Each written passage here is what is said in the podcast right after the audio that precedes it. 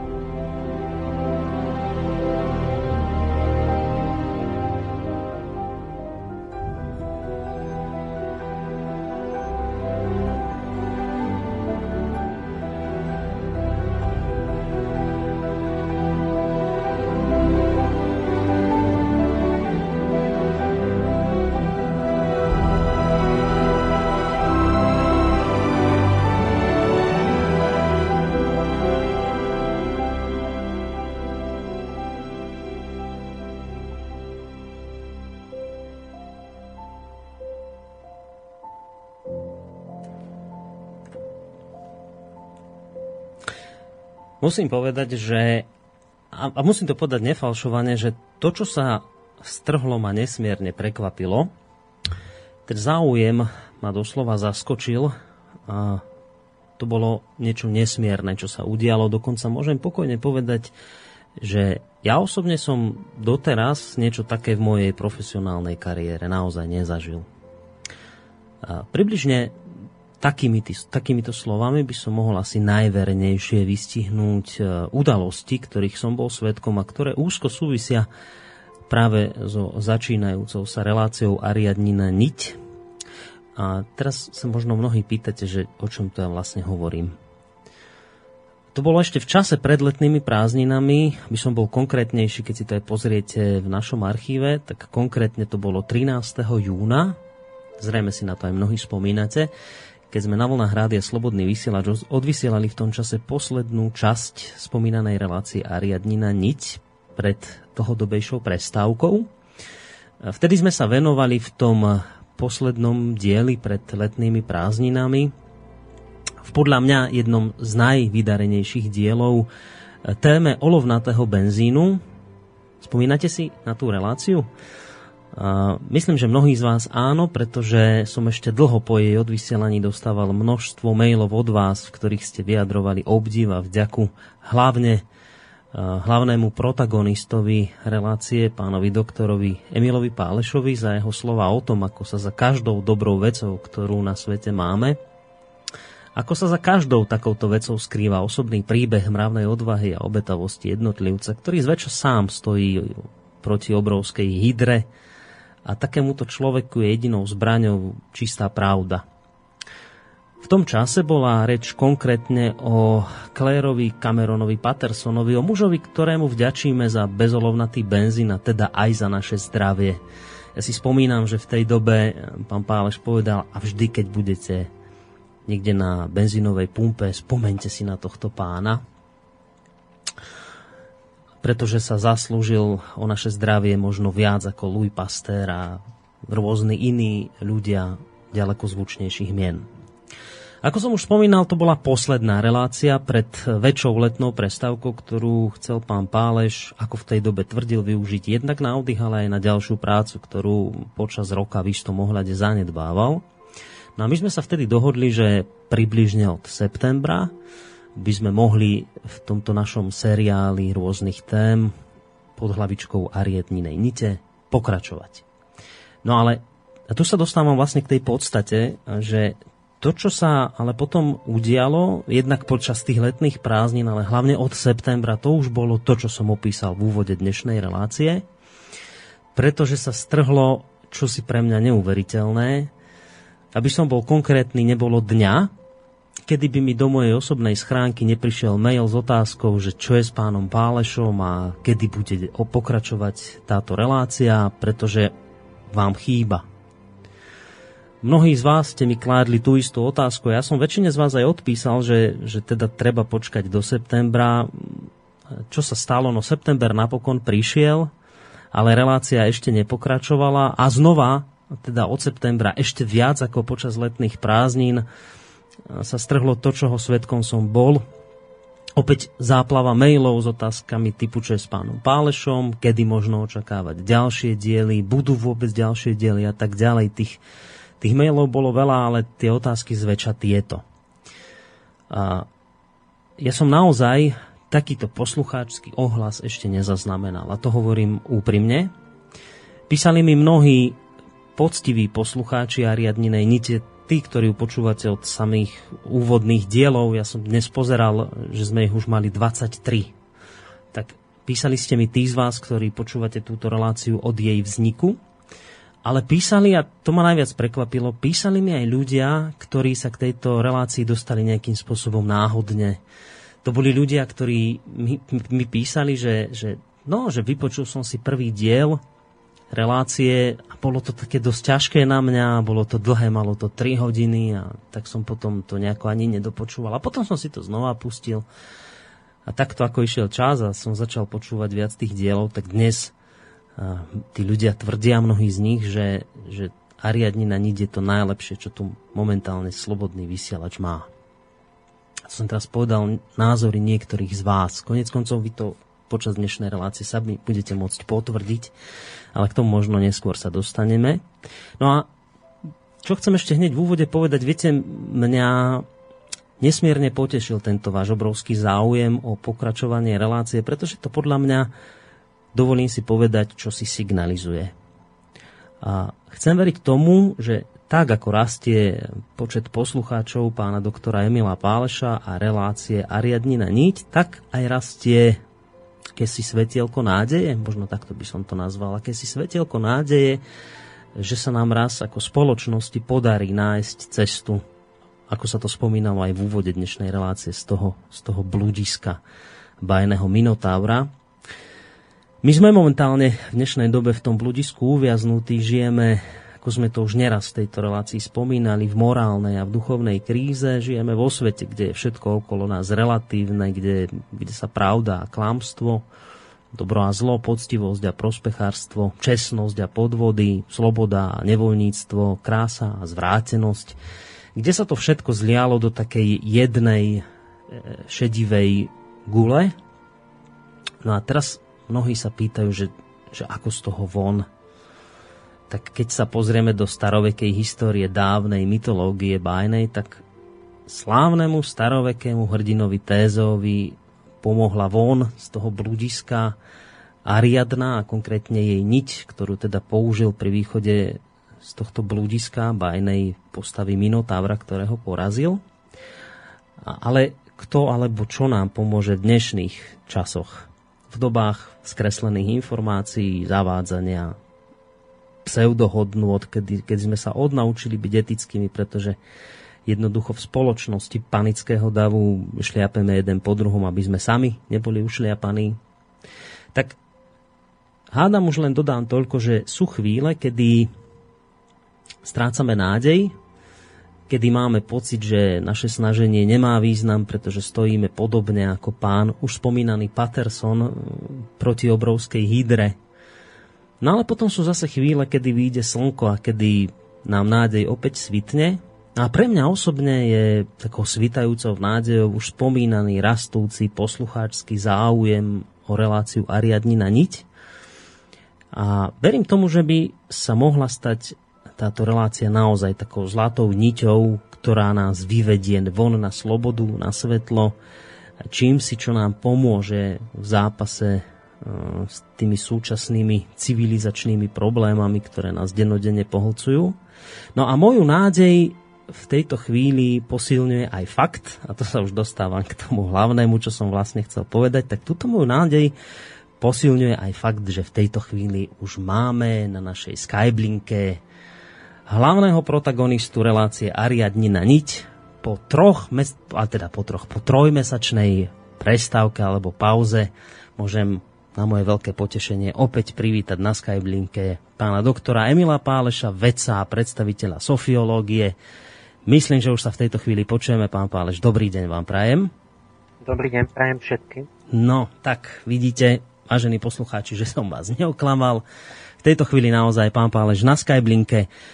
A po troch mesiacoch ďalší diel, konkrétne dvadsiaty štvrtý diel relácie Ariadnina niť. Tak ako pred tou letnou prestávkou, tak aj tentokrát spolu s pánom doktorom Emilom Pálešom vysiela pre vás reláciu aj Boris Koróni na pravidlách. Predpokladám, že sa nič veľké nemení, takže vyzerá to tak, že tie prvé dve hodinky by som mohol s pánom Pálešom diskutovať ja o téme, ktorú vám už o malú chvíľu predstavíme. Záverečná hodina môže byť o vašich otázkach, akýchkoľvek. A povedzme, že od, od tej druhej hodinky môžeme takisto sa venovať vašim otázkam, ale asi najideálnejšie alebo najlepšie k téme, ktorú budeme dnes rozoberať. Toľko asi na tento môj dlhší úvod v tejto chvíli. Tak pán Páleš, ešte raz vítajte po tej teda letnej, letnej prestávke. Ja som... O tej Ariadninej niti by sme si... Haló? Áno, áno, áno, počujeme vás. Hovorím, že o tej Ariadninej niti by sme si inokedy mohli povedať, že čo to je. Mm. No, grécke... To je taká niť z duchovného zlata, ten labyrint, to sú e, labyrint myšlienok a všetkých tých názorov. Mm. A my by sme mali vedieť, že čo je to tá niť, ktorá človeka vyvedie z toho, e, z toho zmetku toho, že je tu milión protichodných názorov a mm. sa v tom stratíme. No... Čo, čo, presahuje tú sílu myslenia. Tak asi by bola jedna relácia na toto. Ono, ono tých relácií a tém je obrovské množstvo. Ja som, ja som teda v úvode naznačil teda ten obrovský záujem poslucháčov. Ja naozaj úprimne hovorím, že naozaj som doteraz niečo také nezaznamenal ani u iných typov relácií, ani v iných rádiách, kde som predtým pôsobil. A no a tak som si dovolil povedať, že pre mňa osobne tento rastúci záujem o reláciu Ariadnina niť je signálom toho, že ľudia si začínajú, povedzme, v súčasnosti uvedomovať to bludisko, o ktorom tu teraz rozprávame, v ktorom sme ako civilizácia uviazli a hľadáme postupne cestu z neho von. Ja to, pán Páleš, vnímam ako, ako obraz istého prebudzania ľudí. Dokonca takto by som to povedal. A možno taká hneď prvá otázka na vás, že vy so mnou zdieľate tento môj optimizmus, alebo je, som skôr v tejto chvíli taký prehnaný idealista, keď si myslím, že rastúci počet poslucháčov by mohol byť už takým nejakým svetielkom na konci tunela, nejak, že by mohol signalizovať naozaj takéto postupné prebudzanie ľudí z tých, z toho, z toho povedzme bludiska, kde sa momentálne nachádzame všetci. To je ťažko zhodnotiť podľa toho, čomu to prirovnáte. Tak áno, je nejaký pohyb a prebudzanie, ale že či to stačí a či, či tie problémy nerastú rýchlejšie, než to vedomie tých ľudí, to je veľká otázka pre mňa. Mm-hmm. No ale poďme k téme. No. Cestoval toto leto dosť nejak viacej. Mm-hmm. Som po Maďarsku, som chodil v južnom Taliansku. A teraz som prišiel z Iránu vlastne pred desiatimi dňami. Mm-hmm. Nejak nám trošku odchádzate zvukovo. No niečo sa tam... Mm. Ja to mám tak, že mi takú, takú ozvenu tam mám a to odchádza to trochu. No, trošku je tam taj problém s tým zvukom. Neviem, či, by to, či to teraz je lepšie. Skúsme. Lepšie nás počujete? Či ani nie? Možno, možno áno. No. Takže, takže to, čo sme zachytili, že vy ste teda tieto let... toto letné obdobie využili teda hlavne na cestovanie?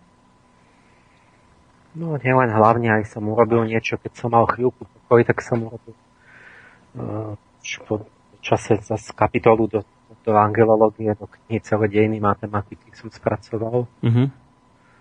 No, lebo keď cez rok stále niečo robím, tak vlastne sa neviem dostať k tomu písaniu, k práci na knižke, ale to by som tiež chcel sa dostať trochu ďalej. Mm-hmm. No, ale som aj dosť teda cestovala. Vznikla taká príležitosť, že priateľ, ktorý šesť rokov som s ním študoval, pracuje v, vo Viedni, vo firme ako počítačový expert a patrí Iráncom. Takže on chodí do Teheránu pracovne a sme si povedali, ideme sa že pozrieť ako po tej po, po Perzii, ako tú krajinu trošku spoznať.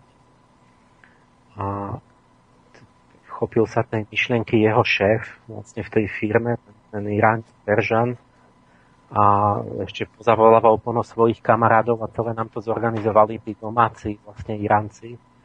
Takže sme nemuseli nič ani prstom pohnúť a všetko sme mali vybavené a mm-hmm. prešli akoby tak, taký týždeň akoby krížom cez, cez Irán od juhu na sever.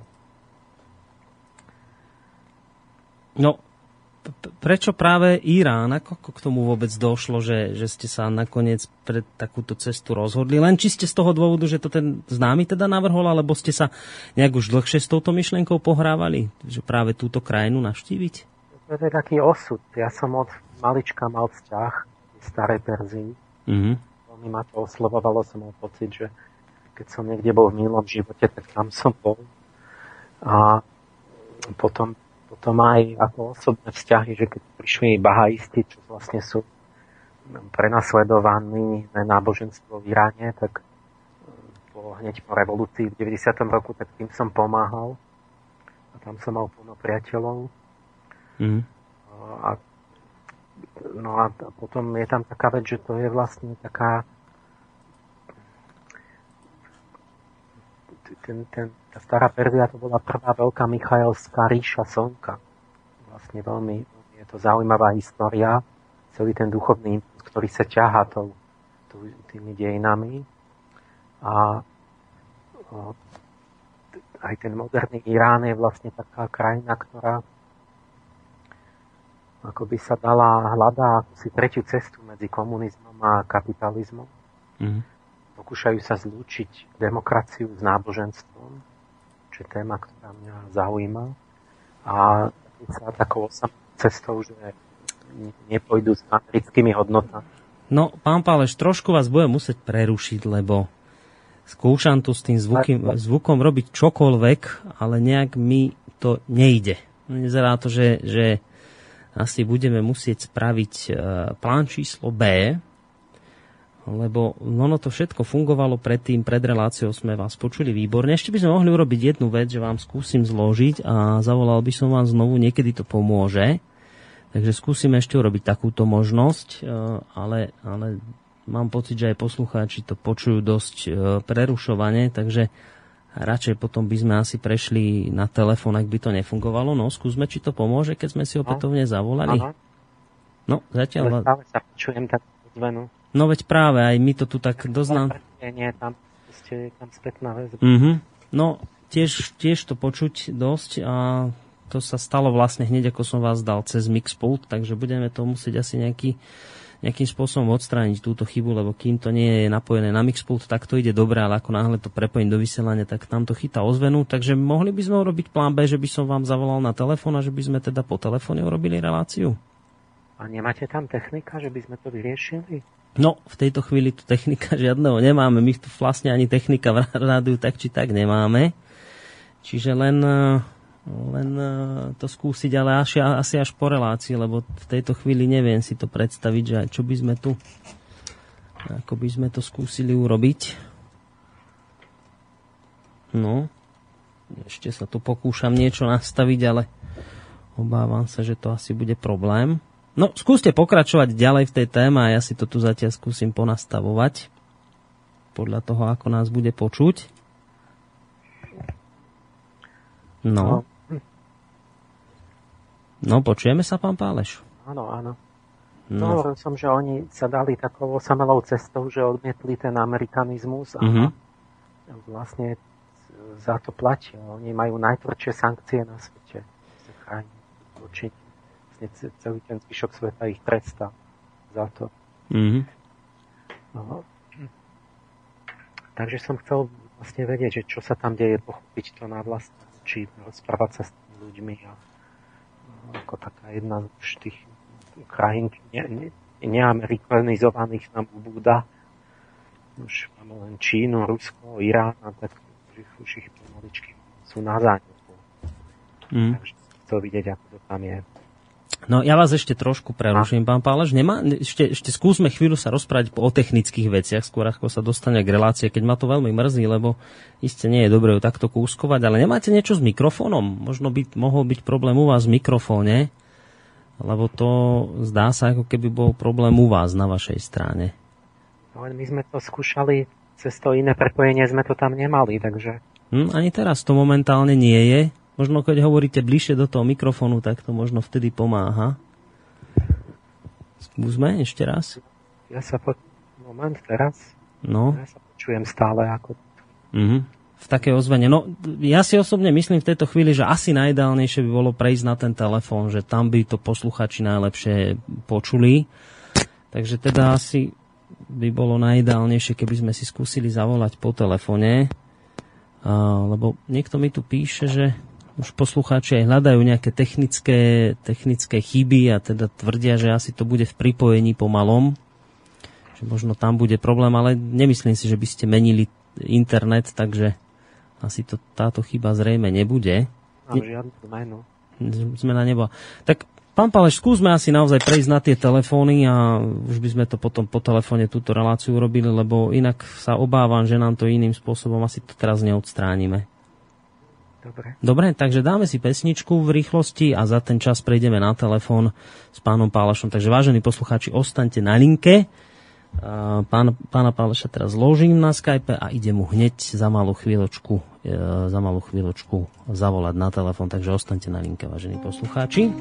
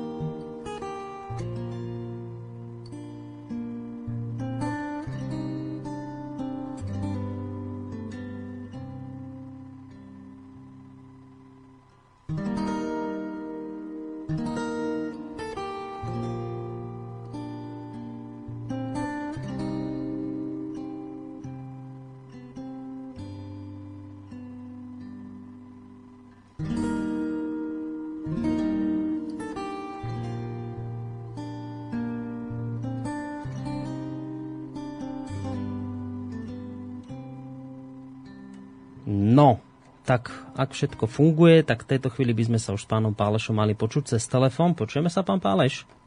Áno, počujem. No, výborne, teraz je to oveľa lepšie. Myslím, že to v tejto chvíli ocenia aj viacerí poslucháči, lebo naozaj nám tam to spojenie vypadávalo. Ale dobre, nechajme už spojenie spojením. Poďme teda ďalej. Hovorili ste o tom, že ste sa teda nakoniec rozhodli ísť do Iránu a že je tá situácia tam taká, aká je. No, no ja som chcel hneď v úvode povedať, že No, ono, keď sa povie Irán na Slovensku, tak to je také, že fúha, že to je dosť nebezpečná krajina.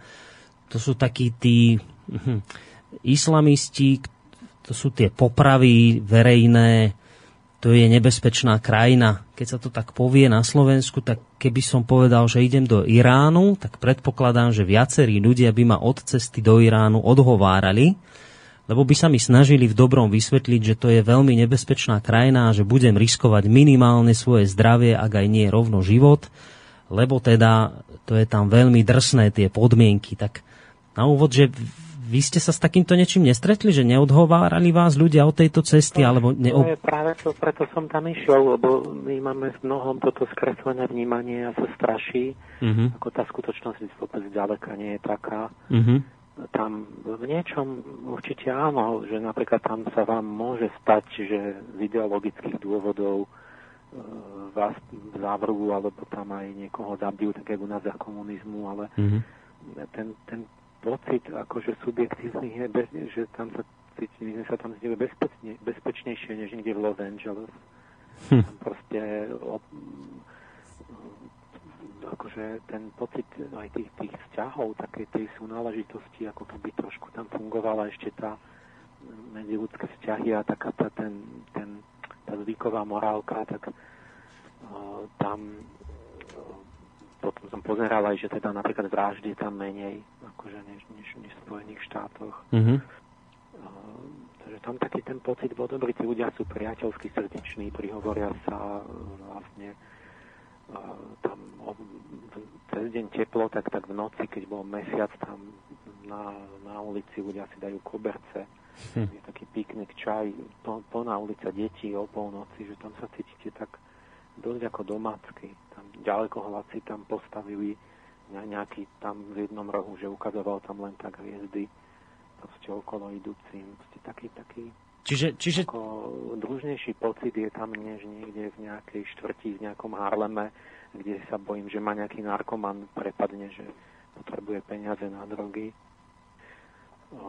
Čiže vy ste sa tam, tam vlastne stretli s úplným opakom toho, čo sa tu hovorí o Iráne? Úplným opakom. Hovorím taký ten subjektívny pocit, že takto a samozrejme, keď tam človek by niečo urobil, že to nepozná, poruší niečo, že nejaký hovorili známy, že tam cestuje tam sám a mm-hmm. kamarátkou sa ubytujú v hoteli, no za chvíľu prišla polícia. Lebo sa normálne zapísali, tak ten, ten zavolal vlastne políciu, že vlastne on spí s cudzou ženou, s ktorou nie je ženatý na izbe. Mm-hmm. Čiže prostitúcia. Nie, že to ich to vôbec nenapadlo, že to sa nemá, že to nesmú. Je aj takto? Alebo nejak, nejaké iné veci, keby tam človek urobil, tak má nejaké problémy, alebo samozrejme, že určite aj tam sú nejaké zločiny, ale nie je tam nejaká vojna, alebo niečo, ani terorizmus, alebo nejaké také veci, čo by, čo by nejak zvlášť ako bolo nebezpečné pre, pre toho cestujúceho. Mm. No ale, no ale predstavy, alebo tie imaginácie, tie sú proste u ľudí takéto. A keď som spomínal, ja teda mám pocit, že povedzme u väčšiny ľudí, dovolím si povedať, sú tie predstavy skôr také, že zlé, že Irán je tá nebezpečná krajina a tak ďalej a tak ďalej. Z čoho podľa vás tieto, tieto predstavy ľudí vychádzajú? Čím si to dá, či sa to dá vysvetliť, že jednoducho ľudia majú o Iráne tento, tento druh obrazu? My, my, my, máme, my nemáme žiaden obraz o Iráne, taký bežný človek, my proste máme jednu veľkú hmlu. My, keď, máme, keď sa povie Perzia, tak človek vidí pred očami rúže a sláviky v záhradách, rýchle kone, tajomné koketujúce ženy, ostré šable a tie koberce prežiarené farbami ako drahými kameňmi. Áno, lietajúce. Tá, tá, tá tajúplná, tá, hmm. tá akoby bájna Perzia. A keď povie Irán, tak vlastne niečo sa nám tak hmlisto si predstavíme nejakú islamskú krajinu niekde tam, kde sú tí zamračení duchovní, čierna ropa ženy v tých závojoch, a dá spáli americkú vlajku na námestí. Tak, ale nám to splýva, že ľudia, že medzi Irakom a Iránom, že to akoby moc nevedia. Takže, a to pritom Perzia a Irán je tá istá krajina a tí istí ľudia. Nie, tak ja som tam nebol dlho, tak to sme tam boli niečo vyše týždňa, to nie je na spoznanie, to spoznať znamená byť naozaj v pracovných vzťahoch, ako byť mm-hmm. tam. Ale tak spolu s tým, že aj štúdiom, že som proste historické, ako vidíte, históriu preštudoval a vypytoval sa tých ľudí a trošku predsa len človek je tam. Takže mám nejaký dojem, s ktorým sa chcem podeliť, akože priniesť takú, takú, taký referát vlastne z toho, z tej cesty po Iráne, že aby práve sme ich trošku spoznali, lebo to je vlastne to, to je to predchádzanie tým, tým vojnám, ktoré, ktoré tu niekto by tu chcel. A že Irán je os zla a tak. No. Tam prídete, tam vidíte vlastne veľmi srdečných ľudí. A keby som tak začal iba také tie dojmy, také cestovateľské, také rôzne a potom, potom až na, na tú históriu, že by sme prešli, mm-hmm. tak čo začnem od jedla, tak V podstate sme celý týždeň jedli, majú, oni hlavne jedia, že kebab, ryža a zelenina. No tá je na Slovensku také, už. Také, také pečené mäso, to, oni tam bola polka ľudí, tradične pastieri, kočovní a mm-hmm. polka poľnohospodári, tak vlastne majú ryžu, potom vždy to pečené mäso a nejakú pečenú paradajku a zeleninku a nejaké také svoje mliečne výrobky majú. Tak jak my máme brindzu, tak tam tí pastieri majú nejaké takéto z mlieka. Mm-hmm. A no, tak to len tak, akože ilustrácie majú tam, akože také tie obchody, ne, nafotil všeličo, že také orientálne bohatstvo, také obrovské, akoby súdy s takými všetkými možnými, čo ani nepoznáme, také rôzne uh, hrozienka a oriešky a plody a také, také, že to neviem ani pomenovať, aj tam je päťdesiat takých obrovských, akoby nádob s tým. Tak... Um, ľudia ma najviac zaujímali. A hlavne teda s priateľom ženy nás zaujímali. Skúmali ako veľmi horlivo. A oni nemajú zakryté tváre. Vôbec? Maj, maj, nie, nie. Tvár, vždy vidíte, to, to v Saúdskej Arabii majú tých fanatických islamistov, že tam nesmie byť vidieť, lebo jej kyselinu hodí do tváre. A ale v Iráne nikto nechodí zahalený, oni majú len prehodenú cez hlavu šatku. Majú taký úzus, že žena by mala byť e, akoby tak slušne oblečená, že skôr také tmavšie, nemá mať odhalené časti tela, čiže majú dlhé rukavy, nohavice. A, a, a vlasy tiež, to je vlastne taký symbol Venuše erotický, tak majú len tak akoby cez hlavu šatku. A to nie, nie dávno, čo chodili naše vydaté ženy, že mali šatky na hlavách a tak, tie čepce. Mm-hmm. A tak majú len tak do poly prehodené, že vlastne im tie vlasy vidno. Áno. A, ale inak sú tak, tak, tak, tak, tak je to, a nám sa to páčilo nakoniec, že je to také elegantné, niečo také, že znešené, také dôstojné v tom, že chodia tak oblečené. Oni keď, oni tu, tie naše ženy, pre nich to vyzerá, že to chodia také odhalené, že to sú vlastne všetko nejaké ľahké ženy. A tam fakt je taký dojem, že ako keby boli nejaké také aj zdržanlivejšie, dôstojnejšie, tá, tá atmosféra taká, že sú tam ešte nejaké také mravné, akože sa niečo má a nemá. Mm-hmm. Zatiaľ, čo u nás je všetko dovolené. No, už, že to už keď príde z tej krajiny nejaký, nejaký Nigerič, ktorý povedal, že to je krajina, kde nič není hanba. Ako na, u nás na západe. No. Mm-hmm. Tak oni ešte majú také povedomie, že čo. Áno. A tak, tak dosť sa nám vlastne to aj tak niečom páčilo, aj keď oni by tie šatky nenosili. To sme sa pýtali, že keby ste nemo, nemuseli, hovorím, že tá každá desiatá by asi tú šatku nosila. A hneď to je vidno aj, že jak vystúpia vo Viedni z letiska, tak ani jedna nemá šatku. Takže oni by si to dali dole, teda keby to bolo na nich, lebo si to musia stále natrávať na tých hlavách a tak. Mm. Ale je to také dosť až také nejaké noblesné, že ako tak, tak chodia, až vyzerajú ako také dámy, ako mnohokrát. A často sú pekné tie Peržanky. A, a majú takú tú... Všade sú pekné ženy a všade sú menej pekné ako aj tam.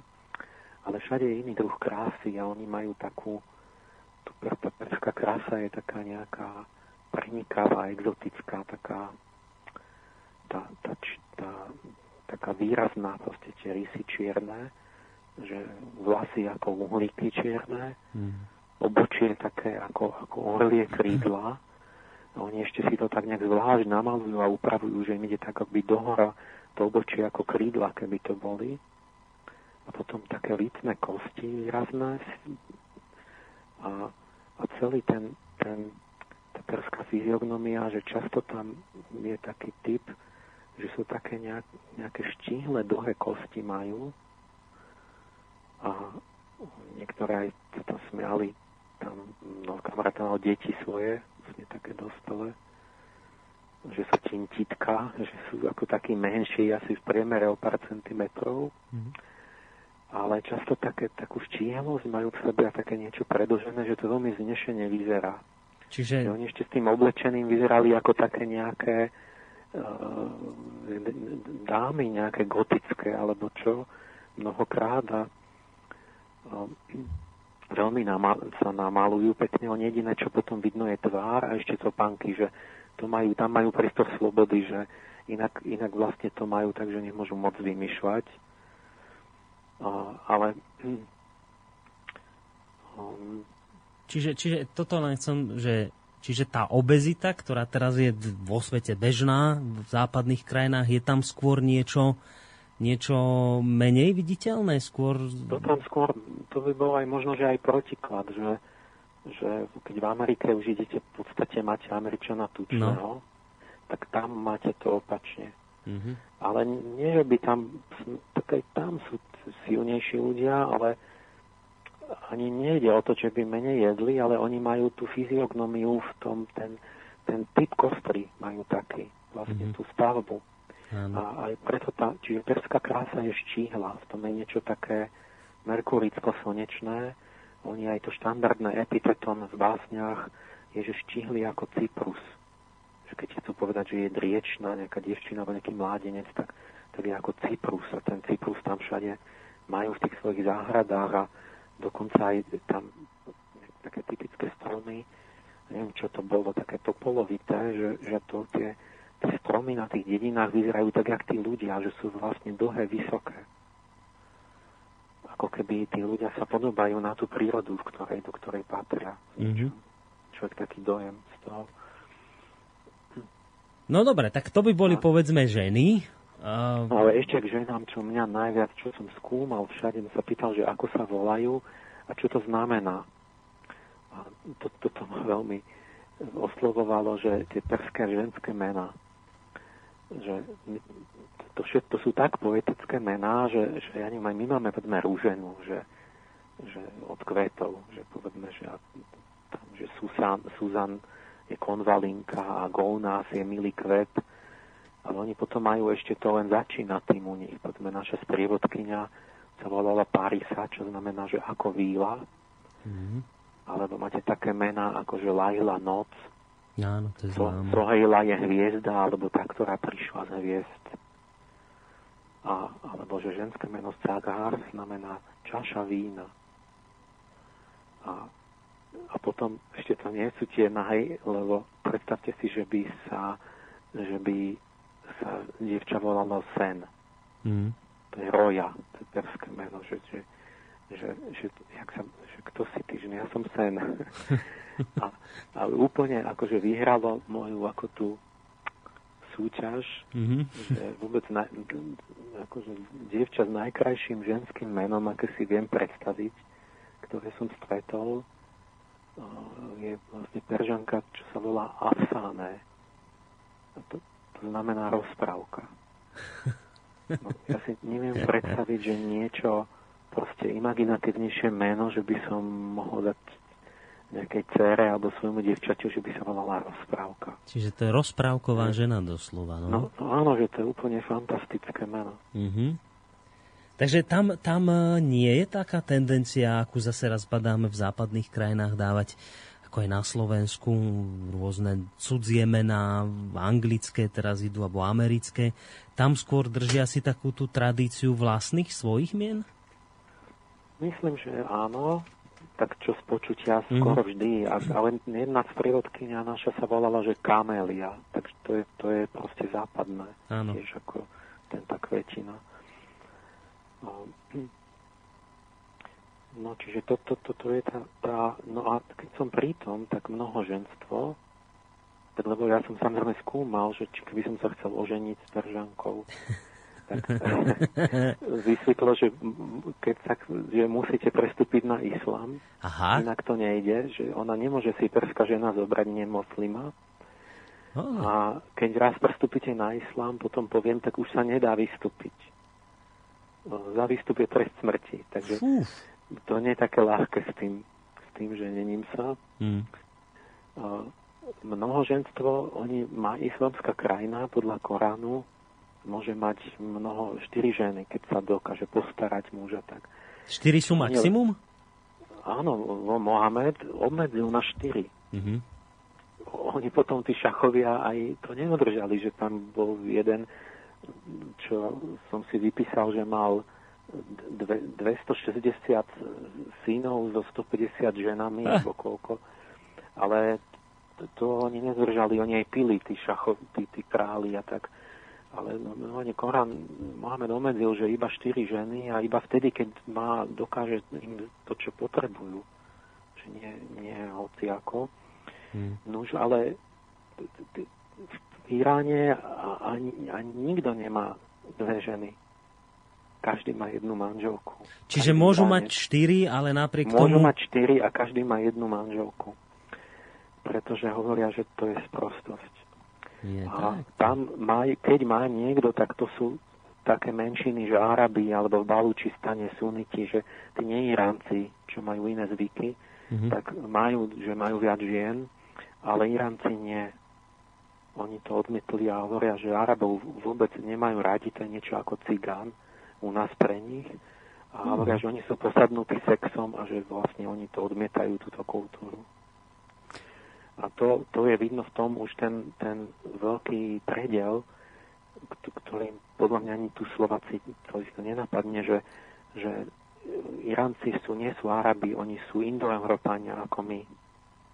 Čiže oni sú úplne iná vetva, vlastne akoby iná skoro rasa.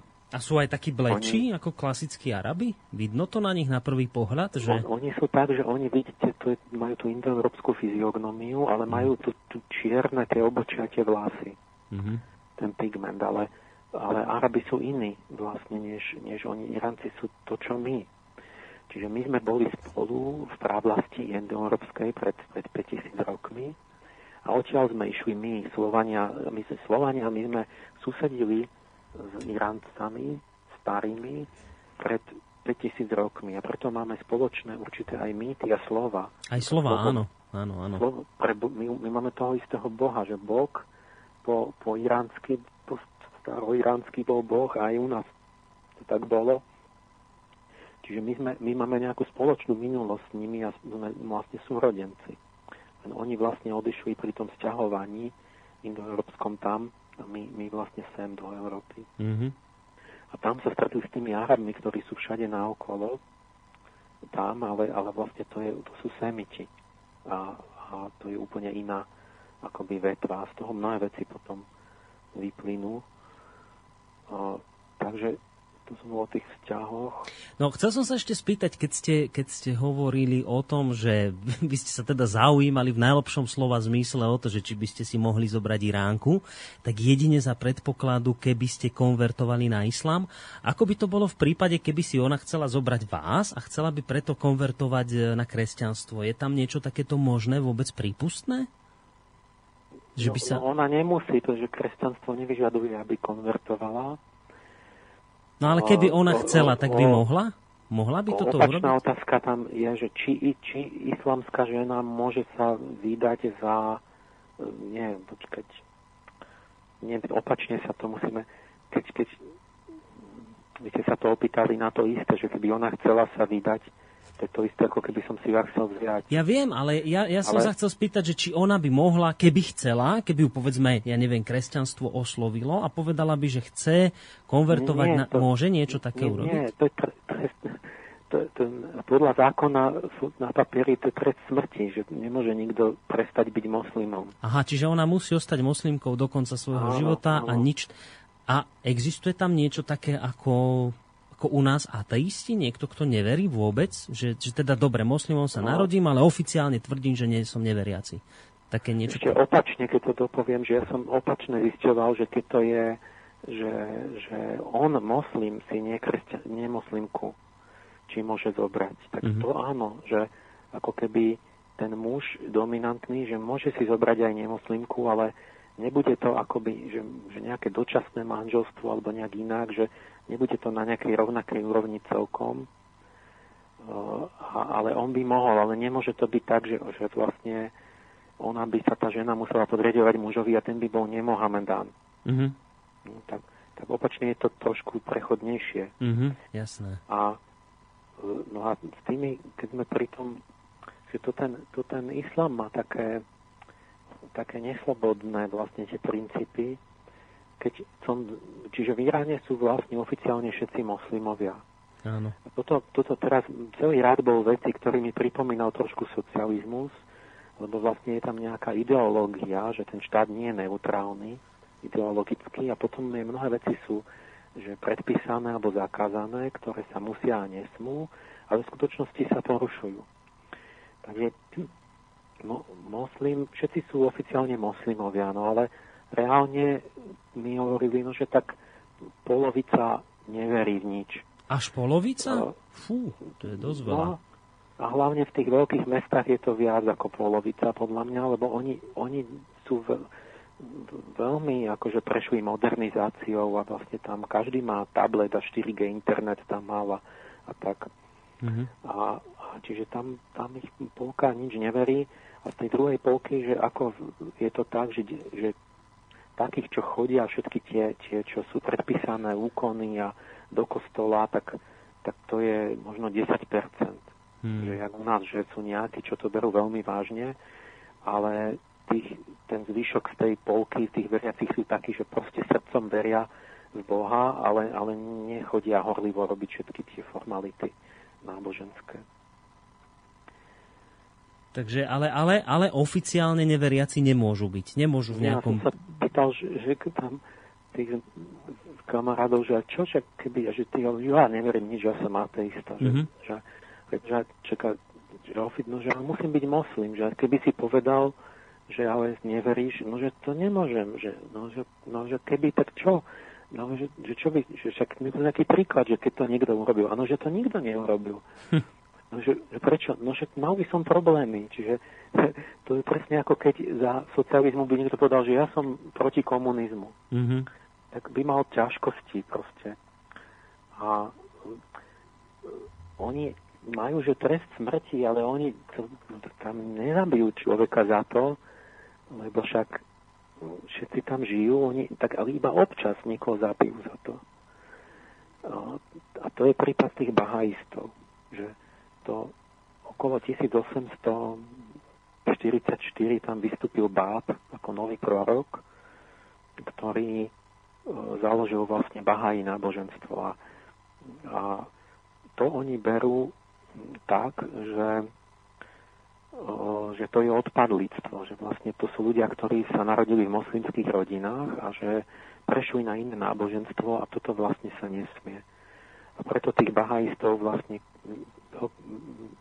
množstvo ušlo vlastne do celého sveta za hranice, ich je niekoľko miliónov a takisto polka zostala doma a ne, ne, ne, teda nepopravili ich, ale je to tak, že nesmú študovať a ťažkosti im robia mm. a uväznia tých vedúcich a nich vypočúvajú a vydierajú a a niekedy držia ich tam a niekedy aj proste zabili niekoho, že popravili a potom, že ich nespravodlivo niečo šikanujú a obvinujú, takže tak, takéto šikanáciu majú vlastne tí, tí nemoslimovia tam.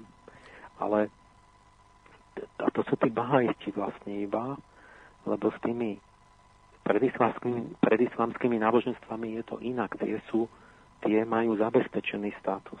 A to sú ktoré? Lebo No, no, že hlavne Židia a kresťania. Aha, čiže s tými nemajú. To je v rámci systému, že to už existovalo pred, keď Mohamed bol, tak okolo mm-hmm. neho boli sami Židia a kresťania. A on povedal, národy knihy, tie môžu zostať. Oni, kto sa narodil v rodine, je Žid, je kresťan, tak to je, má úplný pokoj a tam majú slobodu na to. On tam uprostred Isfahanu veľký arménsky kostol, vlastne ortodoxno, ten nestoriánsky, a to tam doteraz žijú vlastne bez problémov. Nikto ich nenúti konvertovať, alebo im nikto nič nevyčíta, lebo oni proste sú kresťania odjak živa. Ale keby raz z nich nikto prestúpil na islám, tak nie, že už ako došiel k tomu, k tej najvyššej forme akože náboženstva, tak už by mu nedovolili akože si to rozmyslieť, že to už nesmie. Mm-hmm. A a proste s tým islamom je to tak, že, že mi hovoria, že proste keď sa narodíš, do občianskeho preukazu ti napíšu, že moslim, Čiže nikto sa nepýta, že či rozumieš, chcel si, alebo tak. Nie?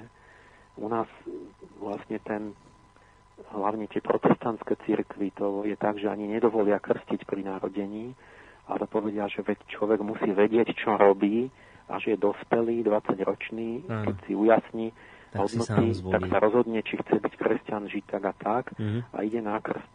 A tam je to tak, že sa nikoho nepýtajú, nedebatujú. Proste sa narodil, na, jak, jak vie čítať, tak zistí, že má moslim v občianskom preukaze a že pod trestom smrti je moslim. Takže oni tak mykli pred sami, že tak čo máme robiť, že tak, že tak toto je. Mm-hmm. Čiže to je niečo iné byť moslimom, že moslimom sa tam človek rodí. Vlastne, že to nie je akoby presvedčenie de facto v princípe. No. To nebolo slobodne zvolené. Áno. Čiže, čiže niečo ako oficiálne neverstvo, ateizmus tam ne, neexistuje. Všetci musia byť e, oficiálne veriaci moslimovia a keby niekto teda zrejme povedal, že ja neverím, tak by ho čakal trest. Ale toto ma zaujalo, keď hovoríte, že teda ale kresťania a takisto aj Židia tam majú skrátka zaručené absolútne svoje náboženské slobody, čiže v tomto smere nemožno hovoriť o nejakej diskriminácii týchto menšín náboženských vôbec v žiadnom prípade? O tom, o tom som nepočul, pretože to je priamo islamský, proste už Mohamedov možno príkaz, uh-huh. že národy knihy, že oni to je v poriadku, že áno. Oni nenutia ich. No ono sa to nejak menilo v, tom, v tej histórii, že raz aj nás násilňovali a potom zás nie. Boli na to rôzne dôvody, že boli doby, keď tam šikanovali kresťanov a vlastne to pôvodné iránske náboženstvo, dostaneme tu sú tí zoroastrici, čo sa hovorilo, že uctievači ohňa, tak tých raz vyháňali, že museli ujsť do Indie, keď tam vtrhli Araby s tým islamom, ale potom zase mohli byť, že to je tiež taká náboženstvo starobile, ktoré majú ávestu. Takže sú také výkyvy aj mm-hmm. historické, a, ale v zásade toto je, že to je proste jednoducho súčasť toho, čo má byť, ano. Proste tí Židia a kresťania. No, poslucháč Jozef si všimol, a vidno, že počúva veľmi pozorne, lebo si všimol takúto vec, keď ste hovorili o tých menách, že, že sagar znamená čaša vína. A teraz to, čo ho zaujíma, je, že a to môžu Mohamedáni piť alkohol? Že to, to, to, to je dobrá otázka, že, že vy keď hovoríte, že ste tam našli také paralely so socializmom v tom Iráne, tak Tak ako je to tam s alkoholom, že na jednej strane majú meno čaša vína a na druhej strane je známe o moslimských krajinách, že alkohol je oficiálne zakázaný. Takže ako to tam funguje s alkoholom? Je to tiež tak na oko len, ako aj pri tom náboženstve, alebo sa to tam striktne dodržiava zákaz alkoholu? No, no toto sú tie veci, čo som bol taký zvedavý na to, že, že keď ste tam, akože nám na tvári miesta, že ako sa veci majú, tak oni vlastne ko, ko, podľa Koránu nemáte piť, to je striktné, že tam nemôžete, že nám upozornili, že neby sme mali v lietadle nejakú borovičku alebo čo tam v kufri, a že to, to je striktne zakázané, a, ale keď sa na tú históriu, tak vlastne ich to, kam nás zavedú, na, akože keď chcú ukázať svoju históriu, tak na hrob Háfiza, najväčšieho básnika perského. A, a všetky tie básne je o, o tom, ako proste v záhrade s krásnou spoločničkou hrajú na nejakú tú ich lutnu a, a pijú víno a, a, a básnia. Čiže najväčší perský básnik ospevuje víno a tak. A tak potom sa hovorí, že to je aj to je dvojznačné, že to môže byť to víno mystické a tak. Ale ono je to aj mystické a je to aj to normálne víno. A tam mnohí ako pili tí králi, že tam bolo obdobie hlavne v sedemnástom storočí, čo podľa mňa súvisí s tým lunárnym akoby obdobím, ako s tou, s tou zmyslovosťou, že to bola dynastia Sáfiovcov a ho mali sklompiť. Tam, tam niekoľko tých nás vodili, po tých mali krásne také tie paláce, také drevené, vyrezávané a altánky a také, že cez tie budovy tiekli ako riečky, ako voda, aby to osviežovalo vlastne ten vzduch a, a, a tam ako sa venovali kultúre a takto. Na nie, niekoľko z tých, z tých safijovských kráľov um, umrelo opity proste, niekde v tých, tých, pri tých zábavách. Mm. Takže, a pritom islamská ríša. Tak, no, tak človeko, tiež sa to tak menilo, že raz to bolo úplne zakázané a raz nie, ale možno, že to bolo zakázané, ale nie pre kráľov a pre tých hodnostárov.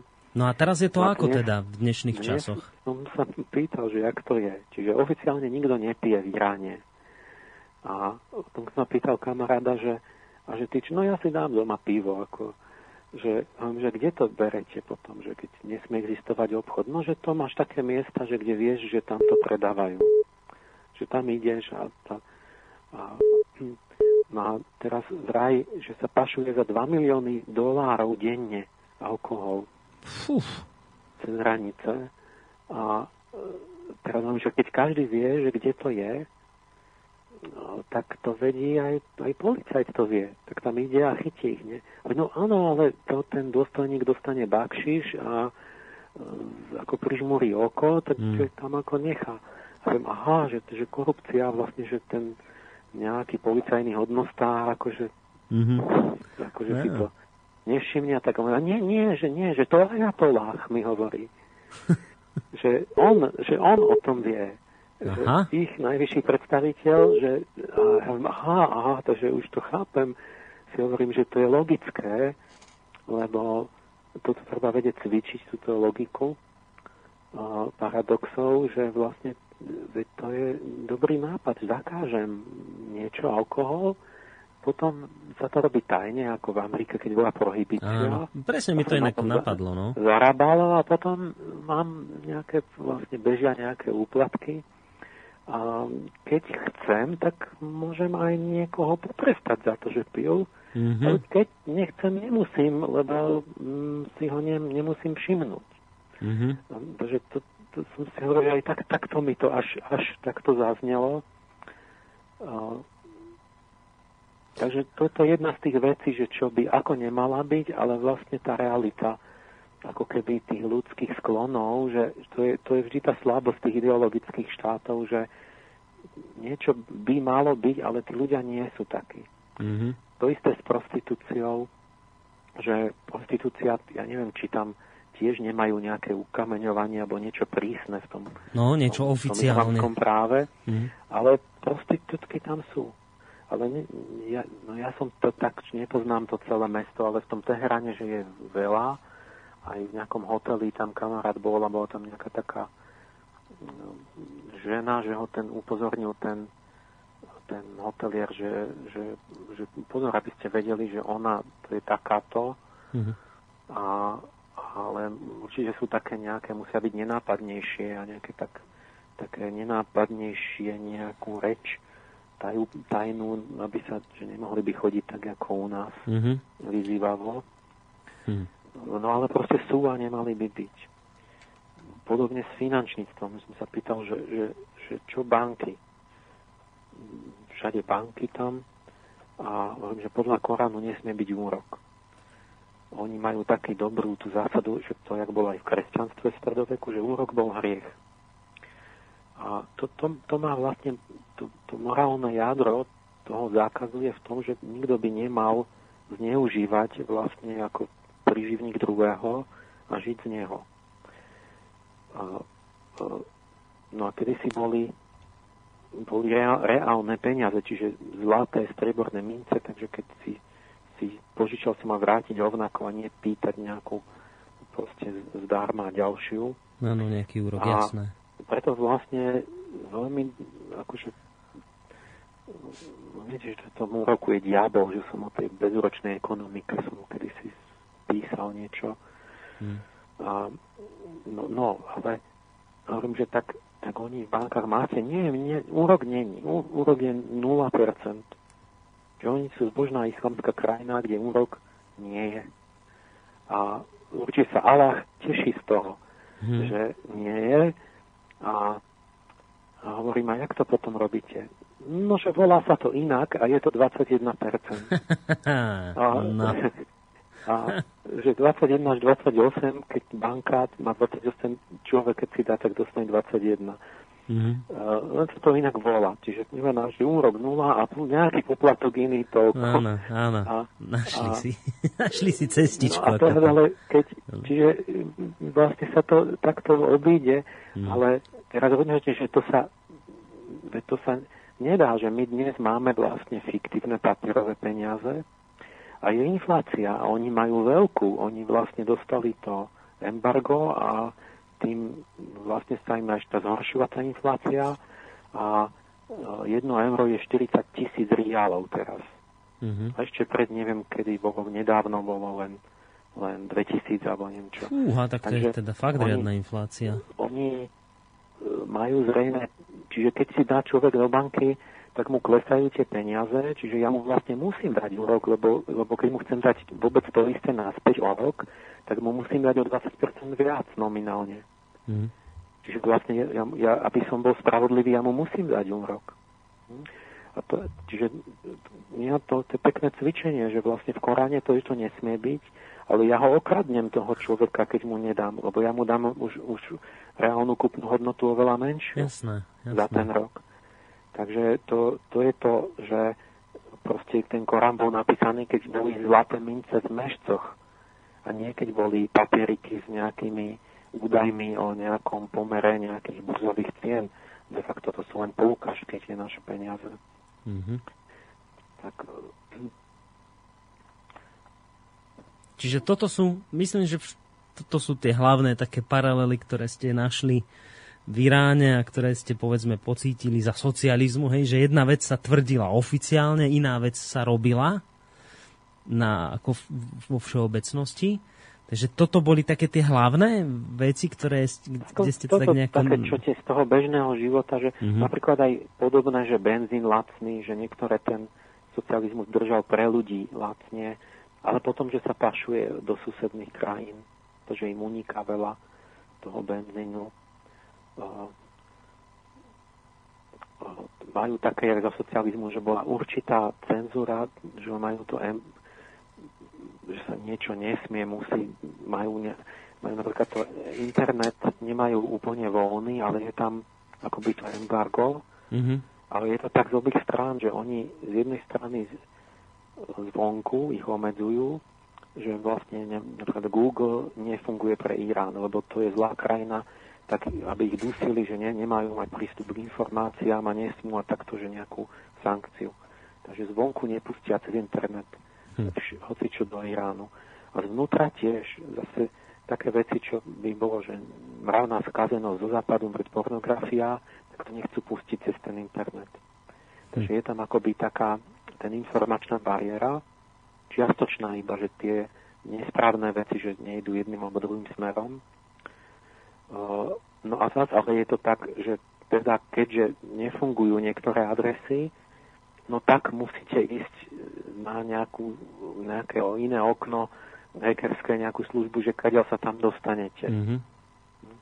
Alebo že nesmie sa obchodovať s Iránom, tak ten vlastne tam malý, že, že tak no nesmiem to, nesto, tak musím robiť, si robiť firmu v Turecku, cez ktorú to tam pošujem a z toho do Turecka to pôjde do Nemecka a tak. Jasné, našli, našli vlastne si skrátka cestičky. No, no, že musia nájsť všetko okľúky. Áno, áno, áno. Aj pre fyzický tovar, aj tie informácie, že proste že ísť okolo. Jasné, naučili sa skrátka v tom fungovať, že konec koncov aj za socializmu fungovalo niečo ako podpultový predaj. Vždy si ľudia skrátka nájdu nejaké cestičky, keď sú nejakým spôsobom pritlačení, takže zrejme to isté sa v tejto chvíli deje aj v Iráne. Ja by som teraz naše rozprávanie trošku prerušil, a, ale tak samozrejme, ak ešte niečo k tomuto, tak doplňte a potom si dáme... Taká podobnosť, že sociálne zabezpečenie, mm-hmm. že to bolo také, jak u nás, že, že teda nejaký starý chorý a také toto, že to tam akoby majú, že nie je to, že si daný na pospas svojho, že ešte toto tam, myslím, takto je. A potom ešte k tým, k tým vzťahom a k tým ženám. No mňa jedna vec nás trošku, som mňa tak trošku som bol tak ma to tak sklamalo niekde v kútiku duše, že tie znešené Iránky a tak, tak mnohé. A potom sa rozprávalo tam takú v strednom veku vydatá žena, priateľka, že, že, že nevera a toto to, to tiež to úplne vylúčené, to by nemalo byť ako v islame. No za to by a, malo byť ukameňovanie, pokiaľ ja viem, za tieto veci. Nie, nie presne, či to tam fakt majú. A obávam sa, že to tam aj niekde majú, ale ni, ni, ni to som nepočul, že by niečo... No ona mi povedala zrazu, že, že taká staršia pani mi hovorí, milé proste ženy, že no, že teraz je toho viacej, oni, ak sú ešte moderné ženy, nesedia doma, normálne proste majú zamestnania, podnikajú, vedie niečo a tak, tak vlastne už majú takú slobodu a že je toho viac a že sa aj viac rozvádzajú, že rozvod je dovolený, snažia sa odhovoriť, že to nie je dobré, ale môžu proste normálne podľa zákonov sa rozviesť hm. a ale že to nie je dobre pre hodinu, tá nevera. No, ale že tak je toho viac teraz. No, ale tá, tá, to mi staršia pani povia, tá, taká, taká v našom veku, že mi hovorí, no, vieš, že tak z mojich kamarátiek väčšina má tajne milenca. Aj, aj, aj, aj, aj. Zrazu hovorí, že... A, a hovorím, že čo viete, čo keď chytí manžela? No, že tak, tak, tak ju zabije. Lebo, že, no. Že, akože zabije, že že, že zabil, ale nikoho tam som nepočul, že by niekoho zabila, že vidno, že teda to obchádzajú, hmm. ale že neviem, čo je rozdiel, ale tak proste, že, že aj keď teda znova je to trochu tak, že aj keď chodia v tých šatkách, tak vlastne vlastne tá príležitosť a tá povaha človeka, že proste by som tak povedal, nie, to, to, to dnes tie náboženstva nefungujú tak, že sa to tam, že to je v Koráne. Proste hm. toto je, toto sú potrebné tie hodnoty, ale to je proste príklad toho, že to je minulosť, proste tie, že to povie nejaká autorita. Tá budúcnosť je v tom, že my musíme znova akoby v sebe nájsť tie dôvody pre dodržovanie určitých hodnot a hoci ako to tam, keď bude, budú držať nejakú že majú byť božní moslimovia, tak to vlastne v tých ľuďoch už nebude takto vnútri. No a vám to, ako, vám to ako prišlo? Vy, keď ste toto všetko počúvali, tak vám to tak prišlo nejako všetko smutno, že sa to nedodržiava, povedzme tak prísne, ako niekde v Saúdskej Arábii? Alebo ste to skôr Nie, to... vnímali ako, ako, ako posun dopredu v istom zmysle, že povedzme sa už predsa len niečo tam nejak zreformovalo? Ako, ako to na vás teda... Čo to s tými islamskými? No, nemyslím ani s tým, samozrejme, s tými podvodmi a tak ďalej, manželky, to určite nie je správne, ale že zase na druhej strane mám pocit, že ten Irán je taký viac, viac liberálnejší, ako povedzme nejaká Saudská Arábia, kde sa to, no to extrémne tvrdo to... dodržiava, čiže, čiže, čiže či, či to na vás v konečnom dôsledku skôr pozitívne vplývalo, alebo skôr to vnímať ako negatívum, tie všetky veci, ktoré tam nedodržiavajú. Že napríklad Mohamed povedal, môžete mať štyri ženy a oni povedia, to je blbosť, stačí nám jedna. Tak ja mám tendenciu to vnímať skôr pozitívne, že povedia, že to je no, blbosť. To, hej, toto, že... Áno, toto je, toto je veľmi pozitívne, lebo to je vidno, že oni ten charakter iránsky si zachovali, že mm. my nie sme nejakí Arabi, čo v zátvorke cigáni. Ako keby som povedal, že proste ja mám jednu manželku, dôstojne si ju vážim a tak, mm-hmm. že toto je pozitívne, ale celkovo proste to, čo som chcel povedať, že ono to niečo drží, tak jak u nás, keď ešte pretrváva katolícky vplyv, mm-hmm. alebo tak, tak to drží nejakú tú morálku a, a že sme lepší, alebo že keď nám povedia, že máme mať dvadsaťsedem pohlaví, tak Tak, tak, tak nám to znie čudne. Nejak ne, že to, takže je to akože v tom zmysle ešte plus aj tam, že by ste našli mnohé, že ako kladné veci, že to robia. Ale, ale, ale z hľadiska vývoja je proste, ja hovorím, že ale žiaľ, je to minulosť toto. Že bolo niečo predpísané zvonku. Že my máme dobu teraz, kedy toto všetko je viac menej ilúzia, že aj keď to ešte trochu funguje, to sa rozpadne a nemá to budúcnosť, že niekto predpíše nejaký, nejaký kardinál alebo nejaký ten, ten ajatolláh a teraz ľudia budú dobrí preto. že my si to musíme vydobiť akoby sami úplne inak z vlastných síl, z presvedčenia. A toto je pred nami a preto vlastne tá... Oni sú, oni sú veľmi moderní v tom, v tom Iráne. Oni vlastne boli akoby tak mali západný štýl. Ja, ja to sa k tomu dostanem, ale a teraz to majú trošku tak nešťastne, že majú znova Islamskú republiku, ale oni, im sa to nepáči, to tam dlho nevydrží. A, ale aj počas takej Islamskej republiky to sú veľmi, je to tam normálne. Tie tie extrémne veci, to je v Saúdskej Arábii. No? Tam sú vahábisti, ano. Alebo salafisti a tí majú tie, ten fanatizmus, že ja neviem, ukradnem rohlík, tak ruku odseknú. No, no, oni idú podľa toho práva šária. Že, že, žena musí byť celá zahalená, lebo, lebo že, že sa tam musí čo im pariť v nejakom napúšti v tom, v tej kukle celej a, a, a proste takéto tie Um, taký ten fanatizmus proste litery toho dodržovania to, mm-hmm. to, to je v Saúdskej Arábii teraz no? a, a v tých arabských krajinách majú sklon k tomu a, a tí Iránci práve ako oni, oni opačne oni sú od toho najďalej oni no? veľmi obdivovali Západ a práve to je dôležitá vec, že prečo sa dostali teraz sem. To súvisí práve s tou celou históriou aj s nami. Uh-huh. A k tej histórii sa samozrejme dostaneme. Urobíme to teraz tak, keď už máme vyše hodinku za sebou, hodinku a štvrť, pozerám na hodiny, tak dajme si teraz hudobnú prestávku a vyzerá to teda tak, že po pesničke by sme sa práve pozreli bližšie teda na, na históriu Iránu. Takže vy, pán Páleš, ostaňte na linke, po pesničke sa budeme počuť opäť.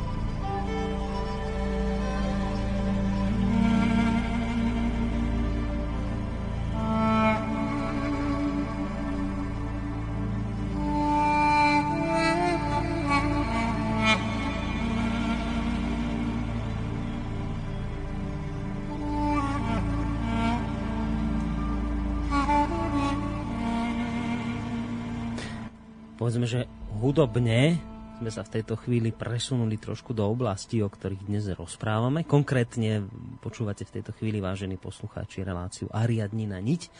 v rámci ktorej hovoríme o Iráne a rozprávame o Iráne preto, lebo hlavný protagonista tejto relácie, hlavný host tejto relácie, pán, pán Páleš, pán Emil Páleš, vedec, predstaviteľ sofiológie, bol, ako ste mali možnosť počuť v tej úvodnej časti našej dnešnej relácie. Bol práve počas tej letnej prestávky, bol sa pozrieť práve do tejto spomínanej krajiny, videl Irán na vlastné oči, ako ste mali možnosť sami počuť. No a videl tam rôzne veci, ktoré sme spomínali v úvodnej časti relácie. A ako som spomínal, dostaneme sa, teraz povedzme v tej druhej hodinke, sa pozrieme trošku bližšie na históriu, aj keď už poslucháči píšu, že možno by si viacej priali trošku porozprávať viacej o Iráne, perskej rase a ich blízkosti s nami, aby sme vraj nechali islám stranou, o tom vraj už vieme dosť. No tak uvidíme, či sa dostaneme s pánom Pálešom aj k otázkam, o ktorých volajú naši poslucháči, ale poďme, pán Páleš, teda k tej histórii Iránu, poďme si aj toto možno trošku priblížiť. Ešte taký prírodný obraz o tej krajine, že som chcel povedať, To je, to je jedna z najhornatejších, akoby taký zemepis, že to je náhorná plošina asi možno z najhornatejších krajín. A možno Tibet je na tom ešte horšie. A o, t- tam je pohorie, vlastne celým Iránom je pohorie Zagros, sa tiahne a pri Kaspickom mori hore je Elbrus. A tie hory vznikli vlastne, keď začneme od Adama zase, tým, že africká kontinentálna doska vrazila do Eurázie a tam sa to pokrčilo celé, čiže oni majú samé hory de facto a málo tých nížin, a, ale je to dosť veľká krajina a obrovská rozmanitosť. Tam pri, na severe pri Kaspickom mori sú džungle, na západe proste zasnežené, proste tie veľké vrch, hory, tam päťtisícšesťsto metrov je najvyšší vrch. A na východe púšte, mm-hmm. vyslovené, kde vôbec neprší, sa cez tie hory nedostane dážď. Uh, takže tam majú od snehu po, po štyridsaťstupňové horúčavy. To je tiež zaujímavé zistenie, lebo aj keď som tú pesničku... Druhý, áno, ja len chcem povedať, že keď, aj keď som tú pesničku pustil teraz, tú hudbu, tak to hneď v ľuďoch evokuje také niečo, viete, púšť, zaprášené niečo a samé tie stavby z piesku a hliny. Čiže v Irán, Irán, keď si predstavíme ako nejakú púštnu krajinu, to je veľmi milná predstava. Čiže skôr tam majú naozaj od púšti cez džungle až po sneh.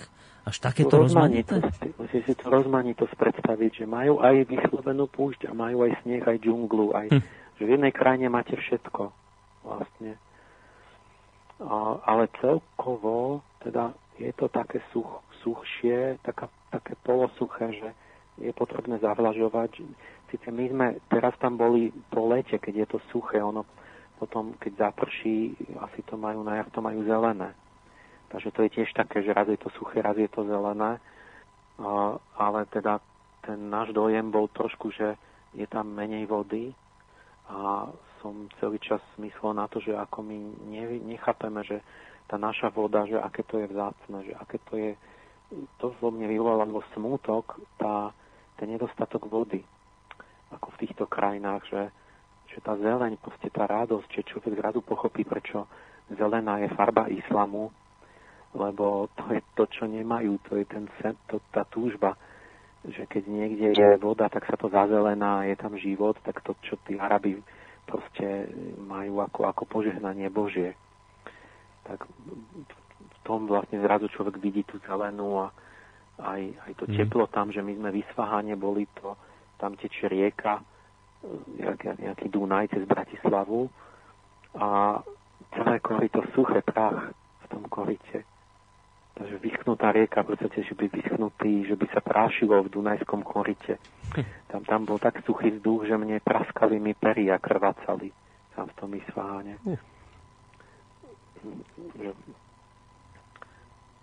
Ale v tých hoteloch, čo nás vodili tam ako šejkovia po hoteloch, tak tam všade majú jak tých, tých tradičné v tých, v tých zámočkoch tých kráľov, že tam tečie voda krížom cez tie vnútri v stavbách a všade je nejaká stena, ktorá celá tečie akoby vodou, akoby taký, taký vodopád, že aby to zvlhčovalo vzduch, tak človek tak príde si potom prípadá, že tá voda to je ako niečo, aké šejkovia, že, že niečo výsadné, že tam tí vonku, to sú tí, čo sú tam na sucho, a že to príjemné, keď akože je trošku vlhký vzduch, že tak to je akoby také nejaké toto. Že voda je nejaký iba blahobyt. Pre tú vyššiu spoločnosť. Áno, áno. Voda je blahobyt, skrátka. Takže my by sme na to mali myslieť na Slovensku, že to, že tu máme všade zelené vršky a potôčik za každým, že to je ako v ráji. Tam my sme z lietadla pozerali dole na ten Irán a tam sú nekonečné proste vrchy, kde všetko je akoby sa práši. Že, alebo vyschnuté solné všelijaké jazera a takéto. No, no a nerasty, dva dôležité sú tam, že oni majú desať percent svetovej ropy, ktorá je v Chuzestáne na irackých hraniciach nakopená, a najväčšie zásoby plynu na svete. A toto je jedna okolnosť, ktorá ten Irán okrem tých duchovných dôvodov, akoby kultúrnych, tak robí dôležitým vlastne svetovo-politicky, že vlastne tam sú tieto fosílne paliva. A to je ale aj to nešťastie, lebo my, mať nejaké bohatstvo dnes znamená obrovské nebezpečie. A tak aj tí Iránci vlastne si vytrpeli kvôli tomu, lebo ako aj v africkom Kongu, keď nájdú tie vzácne zeminy, nejaký selén a niečo, hmm. čo treba do počítačov, tak to je pohroma. To keď ten ten Černoch tam našiel prvý, tak keby mal trochu rozumu, tak by to radšej zahrabal a nikomu by to nepovedal. Hmm. Lebo to znamená, že milióny mŕtvych budú. Lebo sa tam strhnú nejaké frakcie, boje a, a strieľačky a vyzbrojovanie a toto. Tak v podstate, jednoducho povedané, nájsť bohatstvo v zemi znamená veľké utrpenie. Hmm. Žiaľ, akože v preklade ľudského nejakého zmyšľania, lebo, lebo tam vtrhne tá chámtivosť do tej, do tej krajiny, akože mocnosti všelijaké a tak. Uh, Irán má sedemdesiatosem miliónov obyvateľov, len v Teheráne je osem miliónov, čiže hmm. ako viac než, než Slovensko. Celé Slovensko, áno.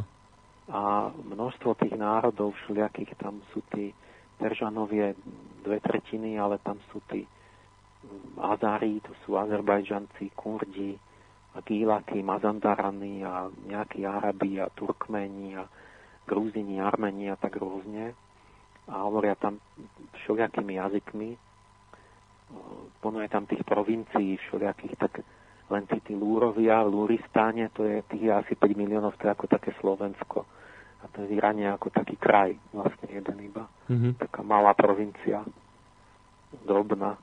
No, čiže tam vnútri sú také, že Sistán, Chorasán, Kermán a neviem čo, Mazandaran a asi dvadsať takých rôznych provincií. A jedna z nich je významná vlastne tou to, to, to, to je tá praperská, to je Fars, tá provincia na juhu. A to, čo oni hovoria perština, to volajú Farsi, že to je akoby vysoká perština, je jazyk tých Tých, tej provincie Fars, kde odkiaľ pochádzali tí Achajmenovskí akoby staro, či sa staroveku, tí, tí ako staroperžania. O, na východe tam pri v Afganistane ešte polka ľudí hovorí persky, ale zase niektorí hovoria paštunsky vlastne aj na druhej strane hranice. Čiže aj tá etnografia je taká ako bohatá. A potom náboženský rozdiel podstatný, že keď vidíte mapu náboženskú, tak zistíte, že Irán jediný je šiítska krajina uprostred sunitov. A myslím, že aj Irak nie? Aj Irak je takto no, na tom. Je jediný, okrem Iránu, v Iráne je to tak, že deväťdesiatdva percent ľudí, skoro všetci sú šíiti. Mm-hmm. A jedine v Iraku je časť, žijú ešte šíiti, že, že nejaká podstatná akoby časť je, je v Iraku, ale ale už väčšia polka je sunitov v Iraku. A všade okolo sú suniti, ďaleko prevažujú. Čiže mm-hmm. tí Iránci akoby si našli takú cestu, že, že sú moslimovia, ale vlastne majú iný druh islamu, než, než tie arabské krajiny a tie turkické krajiny okolo. Lebo všetci tí Arabi, Turci, tak sú suniti. A tá šia je, je trošku iná. Tá sunna sa viac podobá na také židovstvo, že je proste zákon, poslušnosť a tradícia a proste robíš. A v tej šíji sú také znaky, že sufizmus, mysticizmus, racionalizmus, že, že trošku sa to podobá na, ale to je taká vzdialená analogia v kresťanstve, že je tam hierarchia tých duchovných, mm-hmm. a smie sa akoby uvažovať pri výklade aj rozumom a také trošku iné, iné znaky, ktoré, ktoré ja vidím trošku to prispôsobenie, že Indoeurópania chceli mať ten islám trochu inak, že Mne, mne sa ten, ten semický islám nehodí k tým Indoeurópanom. Ja som si to vždy myslel, aj som sa teraz vypytoval a oni mi to tak aj mnohí povedali, že my ten islám moc nemáme rád, radi, ale že tak čo už, keď sme sa narodili akože moslimovia. Čiže, čiže počkajte, aby som tomu rozumel, čiže v Iráne, to áno, to žije väčšina šítov, drvivá väčšina šítov, a teda šítske, a, a teda islám sa delí na šítske náboženstva a sunnické. A takže to je niečo, to je, dalo by sa to prirovnať, keby sme chceli nejakú paralelu možno vzdialenejšiu ako v kresťanstve, katolícizmus versus protestantstvo? Je to také niečo trošku podobné? Asi, asi nie. To by sme nemali prirovnávať, lebo uh... lebo jednak to, není, jednak to bolo tak, že ten protestantizmus obsahom je niečo, čím islám vôbec neprešiel. To je ten, ten kľúčová, kľúčový bod, že mm-hmm. protestantizme, aj my sme v stredoveku to mali presne jak Mohamedani, že, že bolo proste prikázané, že kto nebol kresťan, tak ho zabili. Preto boli tie výpravy proti tým Katárom a týmto postupová, že oni boli odpadlíci zabiť. A, a my sme práve v tom protestantizme na západe prešli vývojom k tej inej, inému stupňu duše, že sloboda náboženstva, že človek musí nejak vnútorne sa rozhodnúť, rozumieť, zodpovedať za to a tak.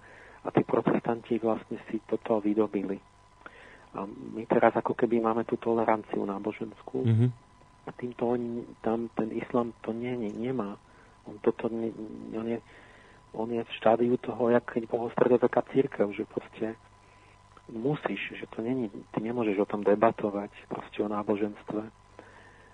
A, čiže toto nie, ale a okrem toho to bolo tak, že to sa rozpadlo hneď. Mohamed zomrel, mal dceru Fatimu, a to bola jak taká prorokyňa, že ona, ona tá Fatima hovorila, že čo vlastne ho Mohamed chcel. Čiže mnohé veci sú od tej Fatimy, že ona povedala, otec hovoril, že to má byť takto.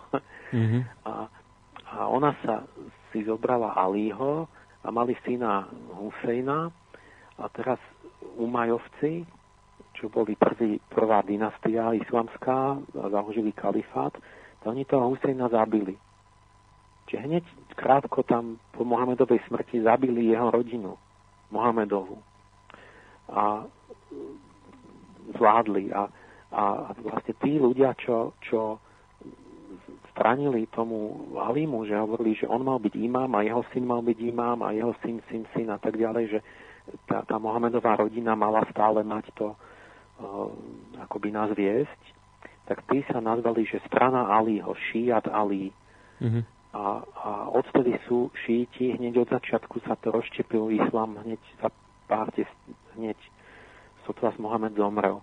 Tak sú dve veľké vetvy a potom sú aj nejaké ešte menšie, ano. Sa tam štiepili, ktoré už ešte sú ako menej početné, ale toto zostalo hneď odtedy a, a tak, tak to tam nejako putovalo hore dole, že tí Iránci si to zvolili uh, za, za svoj islám oproti tým ostatným.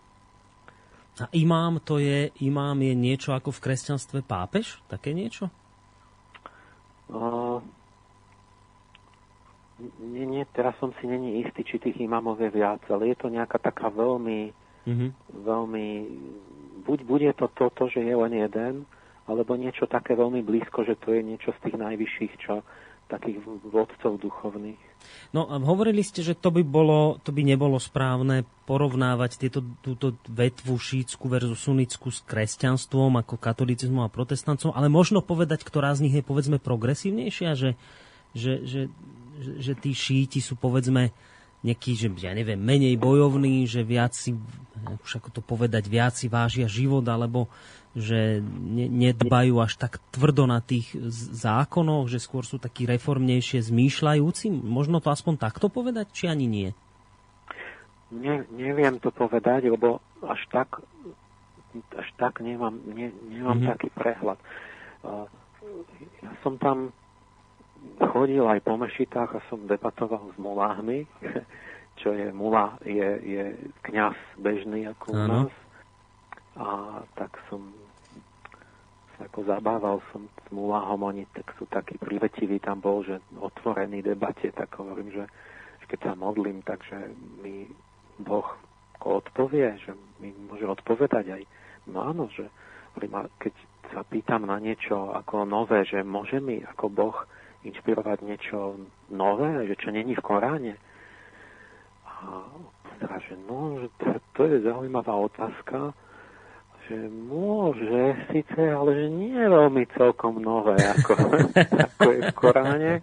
No. A potom začal vysvetľovať ten vzťah, že oni teda uznávajú aj rozum, aj tú, tú tradíciu mm-hmm. ako zjavenia, že to musí dať dohromady a že keď sú nové umelé oplodnenia, takže oni to teraz tí vyhlásili, že to je v súlade, či oni akoby to riešia ten, celý ten pokrok, že teda islám je zlučiteľný s celým pokrokom rozumovým a tak.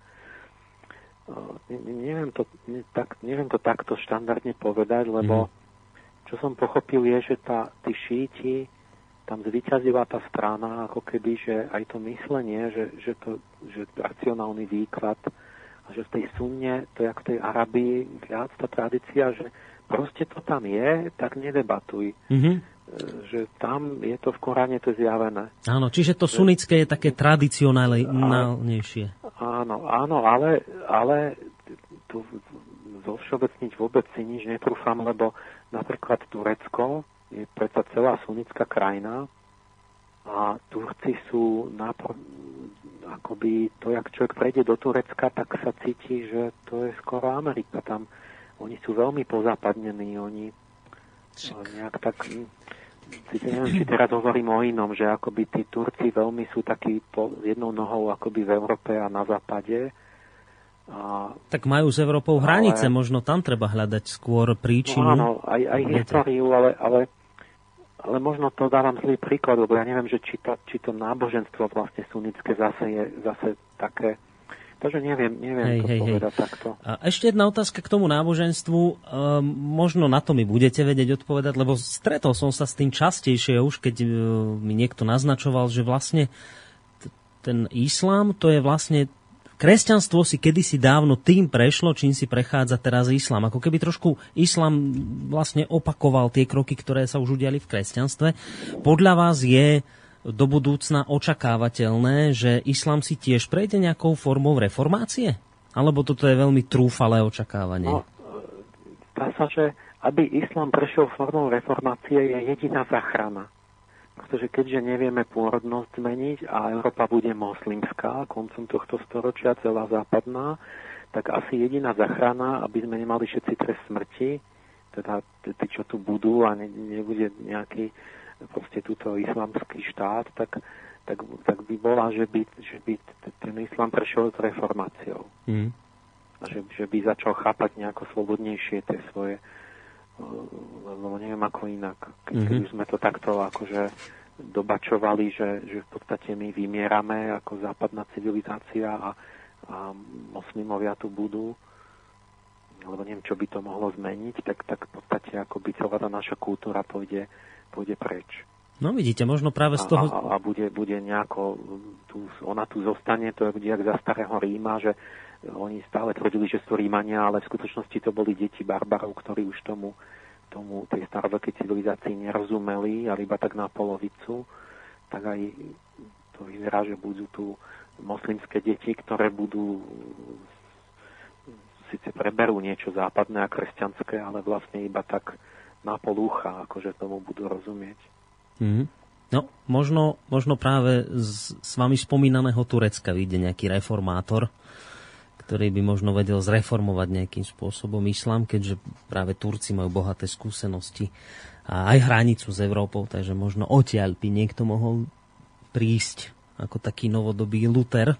Uvidíme, necháme sa prekvapiť. Ideme, pán Páleš, na tú históriu trošku pozrieť. No. Tak poďme sa trošku o histórii podebatiť. Ako to tam je v prípade? Predpokladám, že to bude dosť domotané.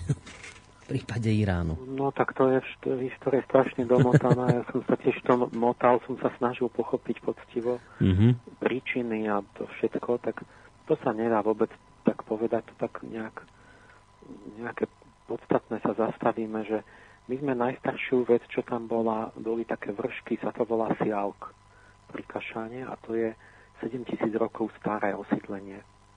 Tam až sedemtisíc rokov staré sa dívate kostra dievčatka so psíkom. To, to ešte je proste, čiže tam je, no to je blízko toho celej tej Mezopotámie, proste tam sú tie najstaršie akoby výkopávky. A nejaký taký zikúrat tam bol, ale to v podstate o tom dokopím, tam ešte nebolo písmo, je tam tá metalurgia, tam ako keby začínal ten vek blížencov, proste s tými, s tými no, spracovanie kovov a tak. Potom ďalšia vrstva, teraz preskočím tritisíc rokov, dvetisíc, že tam pred Peržanmi tam bola Elamská civilizácia, mali hlavné mesto Súzy a to boli takí susedia Mezopotámie, že vlastne súčasníci toho Súmeru, Babylonu, Akadu boli Elamiti. Ale to neboli títo Iránci ešte, tí, tí vtedy boli s nami niekde na rovinách proste tej niekde medzi Ukrajinou a, a, a tým mm. Ruskom a niekde, niekde sme tam boli. A až, čiže tá elamská civilizácia to je tisíc, dvetisíc pred Kristom a tak. tritisíc. Hm. Až okolo dvetisíc pred Kristom sa nastalo indoeurópske sťahovanie a sa rozišli tí indoeurópania z tej pravlasti a vlastne Iránci z Indie išli na juh a Germáni, Slovania išli na západ. A tí Iránci prišli vlastne tam, sa nasťahovali tam k tým Elamitom do tých, do tých vrchov. No a odtedy tam, tam ako keby e, sú vlastne tí v Iráne títo dnešní Iránci, čiže indo, indoeurópsky ľudia Avesti, Médovia, Peržania, Partovia, Sogdovia a takýto. Mm-hmm. A teraz sme pri tej starej Perzii, teraz zase skočím, ktorá je dôležitá, že oni sa tam nejako sťahovali tých medzi dvetisíc dvetisíc pred Kristom postupne a sformoval sa tam ten, ten, ten, tá staroperská ríša. O, inak to, to tí Indoeurópania to sa volali Árici, tak oni stále to aj, to Irán, to je od toho slova Ária, čo znamená vznešený. Alebo niečo také. Len sa to teraz diskreditovalo, keďže Hitler použil to slovo árijský, tak teraz sa to akoby je ticho. Toto slovo má poškvrnu. No. Tak ale o, to vlastne boli árijské kmene a okolo nejakého sedemsto pred Kristom, ja musím začať Zoroastrom. Mm-hmm.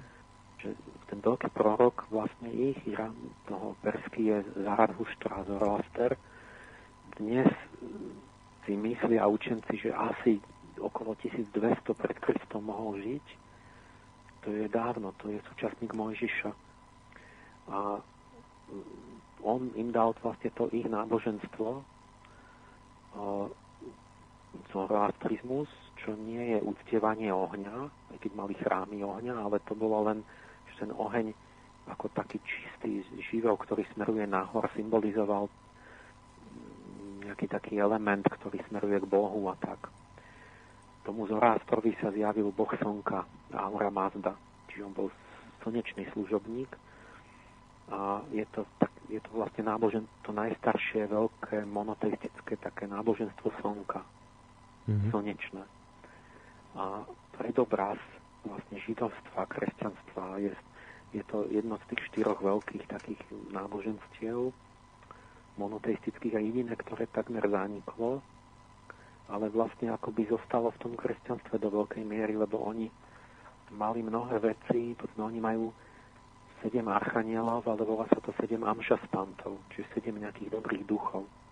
Mm-hmm. Majú, majú Saošianta, čo je spasiteľ, čiže to je to, čo je potom spasiteľ Mesiáš v kresťanstve, tak to oni to vymysleli oni, to už bolo predtým, že príde od Boha postava, ktorá urobí súd posledný a, a zachráni ľudí a bude koniec a tak ďalej. Čiže odtiaľ to čerpalo a... kresťanstvo potom neskôr? Práve... No, mnohé, mnohé veci. Židia totiž tam boli v Perzii, Židia tam boli v tom Babylóne a tam boli v styku s tou, s tou perskou kultúrou, oni tam mm-hmm. veci odtiaľ vlastne prevzali a s týmto pršlo až do kresťanstva nejaké základné predstavy vlastne. Lebo frávaši to boli niečo medzi anjelmi a dušami zomrelých, tak tiež takí, že strážili alebo vítali zomrelých, alebo pomáhali a, a mm. tak, že mnohé tie veci potom prešli v podobe akoby anjelov do toho kresťanstva. Hm. No, ale napriek tomu to má ten svoj charakter, ktorý mne sa nesmierne páčil. Mňa ako taký dospievajúci chlapec mňa to hrozne oslovilo, lebo som našiel nejaké básničky, také, také, takú poéziu o Ajňahíte, čo, čo za socializmu jediné, že to brali ako, že to len beletria, hmm. ale to boli nejaké staré vlastne príbehy o tej staroperskej bohyni a ja som potom zháňal Avestu ako nejaký, že neviem, štrnásťročný chalan, všelikde po, kni- po knižniciach a takto, že som chcel čítať tú ich starú svetú knihu. Hmm. A hlavný motív vlastne toho zoroastrizmu, čo tam stále je, že boj svetla a tmy, dobrá a zlá, pravdy a lži, že sú pravzory, aj vlastne aj Platón, tie svoje idei bol veľmi pod vplyvom toho zoroastrizmu, tiež, že vlastne tie Platónové idei to bolo v zoroastrizme, že všetko malo svoj pravzor na nebi duchovný a v hmote potom boli nejaké pokrivené obrazy tých cnosti nebeských, to boli nejaké zlé veci, nejaké neresti, mm-hmm. nejaké zlé bytosti. A, a teraz dôležitá vec, že ten, ten duch slnka, to, to je Michael, že tam ten duch je, to je inšpirátor tej slobody a takej dôstojnosti jednotlivca. Oni boli vlastne prvé náboženstvo, takéto michaelské, ktoré od toho takého prírodného, utilitárneho, teda čo poznáme, že to dostalo taký mravný rozmer, že išlo o, o takú nejakú zvnútornenú mravnosť človeka, lebo ten, ten, ten zoroastrický boh vlastne hovorí nie, že musíš a potrestám ťa, ale hovorí vyber si. Mm-hmm. Slobodne sa rozhodni, že koho spojencom chceš byť v kozmickom zápase dobra a zla? Čo je podľa teba pravdivé? Nemusíš, pridaj sa na tú, na tú stranu, ako myslíš. Čiže toto je úplný rozdiel, keď zoberieme tie, tie semické veci, že židovstvo, tak Mojžiš, proste Jahve židovský, a Mojžišovi vytesať desatoro do kameňa, on príde s tými doskami, tam dole príde zisti, že tam debatujú niektorí, že oni, že či by chceli Jahveho, či chcú zlaté tela a, a, a debatujú o tom, tak im povie, postavte sa jedni doľava, druhý doprava. A teraz podrežte každý krk svojmu bratovi, sestre, otcovi, všet, všetkých zabite, ktorí tu debatovali. Hm. A tam je, to nie, to neurobil Mojžiš. Tam je napísané, že to chcel Jahve. Čiže proste Jahve je Boh, ktorý nedebatuje, ktorý jednoducho je posluchníš, posluchneš, alebo si mŕtvy. A tento, tento Ahura Mazda, ten povie, to, to bolo krásne, že tá Anahita povie, že ona, ona, ona spozná krásu toho Boha, ona ho začne mať rada a ona, ona povie, že, že chcem ti slúžiť, budem sa starať o tvoje stáda, budem sa starať o polia, budem tvojou spojenkňou tu na zemi a budem budovať tvoju krásne záhrady, kvetinové tu. Že ona sa rozhodne zrazu proste zo, zo, zo slobody. A toto sa celé tiahne tým, ako keby tým, tým, tým zoroastrickým náboženstvom starým, že, že, to je, že to nie je vynútené. Že to je niečo, na čo akoby ten boh slnka, ten Michael čaká, že, že pochopil si to, rozhodol si sa. Mm-hmm. Samozrejme, ale že potom je tam ten súd a tak ďalej, že keď sa rozhodnem pre to zlé, že teda budú následky podľa toho, ale nie je toto bezprostredné nútenie, že, že posluchni ma, nerob hento, lebo to je zlé a ne, ne, ne, nerozmýšľaj o tom. Mm-hmm. Takže oni potom, potom sa také obrazy z tej Aveste krásne, že, že aj, aj celý ten posledný súd, to je odtiaľ, že tá, ten zomrelý ide po moste Činvab, to je nejaký ako taký most, ako ostrie, ostrie šable, že taký tenký, že tí, čo nemajú asi rovnováhu, tí, tí všakí so slabosťami, že tí sa tam zatackajú a padnú dole do pekla z toho mosta, že nevedia prejsť. Ale tí, ten spravodlivý, ten dobrý človek, že ide a že oproti mu vyjde prekrásna dievčina, proste nadpozemská, mm-hmm, a povie mu, že ja som ty, ja som tvoje dobré činy, myšlienky a slova. A to volali Daréna, to bola akoby taká niečo ako dvojník alebo aniel, alebo také vyššie ja človeka, ktorá akoby stelesňovala, že, sa sni, že mi príde v ústretí po smrti to, to, čo som, aký som ja bol vlastne vnútri, skutočne duchovne. Mm-hmm. A ja som si tu schválne vypísal jednu nejakú z tých starých perských gád, že ako tá Diana hovorí tomu, tomu tej duši, čo prichádza vlastne, čo, čo prešla prahom smrti. A teraz mu hovorí, že lebo ty, keď si videl, ako niekto prináša obete démonom, začal si sa kláňať Bohu. Ja, tu, tu je vyjadrené to, ten duch toho. I keď, um, i keď um, si videl iných robiť násilnosti a lúpeže, ako trizňa dobrých ľudí a našepkávajú im zlé úmysly, vystrihal si sa toho, aby si zaobchádzal s Božími tvormi násilne a lúpeživo. Staral si sa o spravodlivých, poskytoval si im prístrešie, vítal ich a dával im dary. Bohatstvo si nadobudol počestne. Mm-hmm. Počiarkujem pre dnešnú dobu. A keď si videl, ako ľudia vydávajú falošné svedectvo, nechávajú sa podplácať peniazmi a dopúšťajú sa krivej prísahy, vypovedal si pravdivo a hovoril poctivo. Ja stelesňujem tvoje spravodlivé myslenie, ktorým si sa zaoberal, tvoje pravdivé slová, ktoré si vyslovil, tvoje správne činy, ktoré si vykonal. Mm-hmm. Proste človek tu je postavený, videl a niektorí sa pridali a niektorí si sa rozhodli, že nie, že budú pravdiví. Hm. Takže v tom je niečo také ušľachtivé, veľké, že o tých nejakých staroperských mládenec sa hovorilo, že je taký étos, aj to súvisilo s tým, že aj v tých oni žili, nežili v takom blahobite, ale mali taký ešte pôvodne ten tvrdší život, že tak, tak že ten, ten perský nejaký mládiek, že mal vlastne vedieť len tri veci, že mal sa naučiť jazdiť na koni, strieľať z luku a naučiť sa hovoriť pravdu. Mm-hmm. Oni proste si tú pravdu, tú, tú... ja som si doniesol odtiaľ taký z tých suvenírov a také oni majú takú, sa to volá fráva hára, to je symbol zoroastrizmu, taký, taký, taký, taká bradatá postava, taký muž s takými, medzi takými krídlami a v takom kruhu. A v ruke drží kruh to, a, a také gesto nejaké zoroastrické, tak, také vystreté prsty. To nám vysvetlili, že ten kruh to je niečo ako prsten, že pocit zodpovednosti akoby za ľudí. No ale to je vlastne ten boh slnka, taká okrydlená postava. A to som si doniesol taký obraz, kde je že akoby heslo jedno staroperské tam v rôznych jazykoch pod, pod ním napísané v takom ráme, že že existuje len jedna cesta na svete. A to je cesta čestnosti, akoby čestného jednania.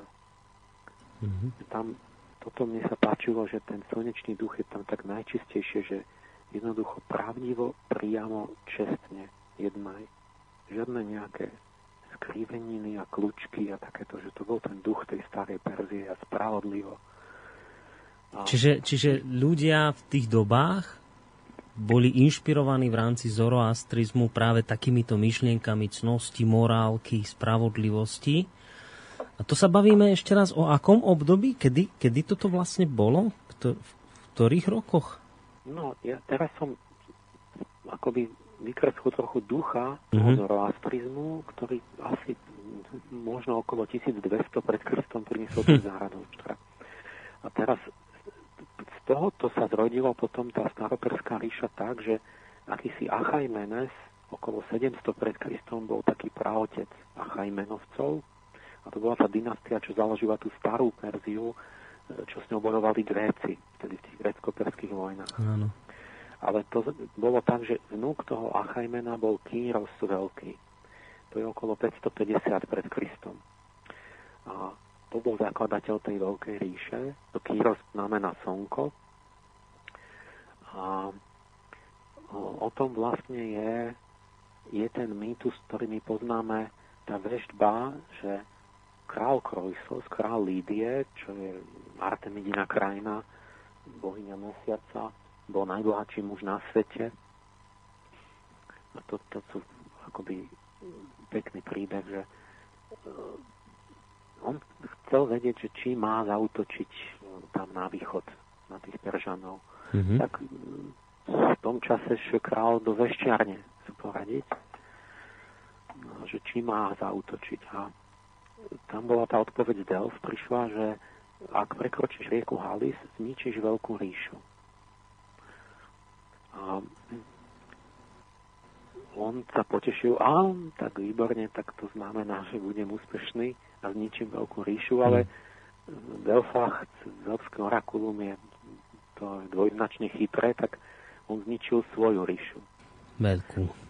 Ale pretože mu dali, to bola, to je tá možnosť slobodná, že keď ho nechali, že keď je ješitný a namyslený, tak ho nenapadlo, že to mohla byť jeho vlastná ríša, no tak zaútočil práve na toho Kýra a ten Kýros ho porazil, čo bolo prekvapenie, že to bolo vtedy zatiaľ ešte nejaký taký ne, ne, bez prestíže, nevýznamný, ale všetci tí ľudia vtedy povedali, že, že to chcel Apolón, lebo práve vlastne končilo obdobie Gabriela a začalo Michaelské obdobie od šesťsto pred Kristom.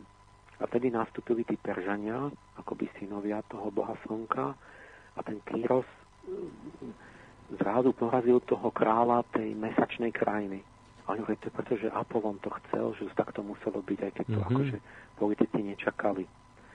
A čiže oni presne vedeli o tom striedaní duchov času a ten Kýros nastúpil a robil tú, tú veľkú Perziu. A Apolón je vlastne Michael? No, áno, to je vlastne ten istý, lebo Aha. keď akože... Dobre, je to, má tú grécku mytológiu a tak ďalej, no ale keď sa pýtame na to, že čo je reálne, akoby tam duchovná sila reálna, tak to je slnečná inteligencia. Mm-hmm.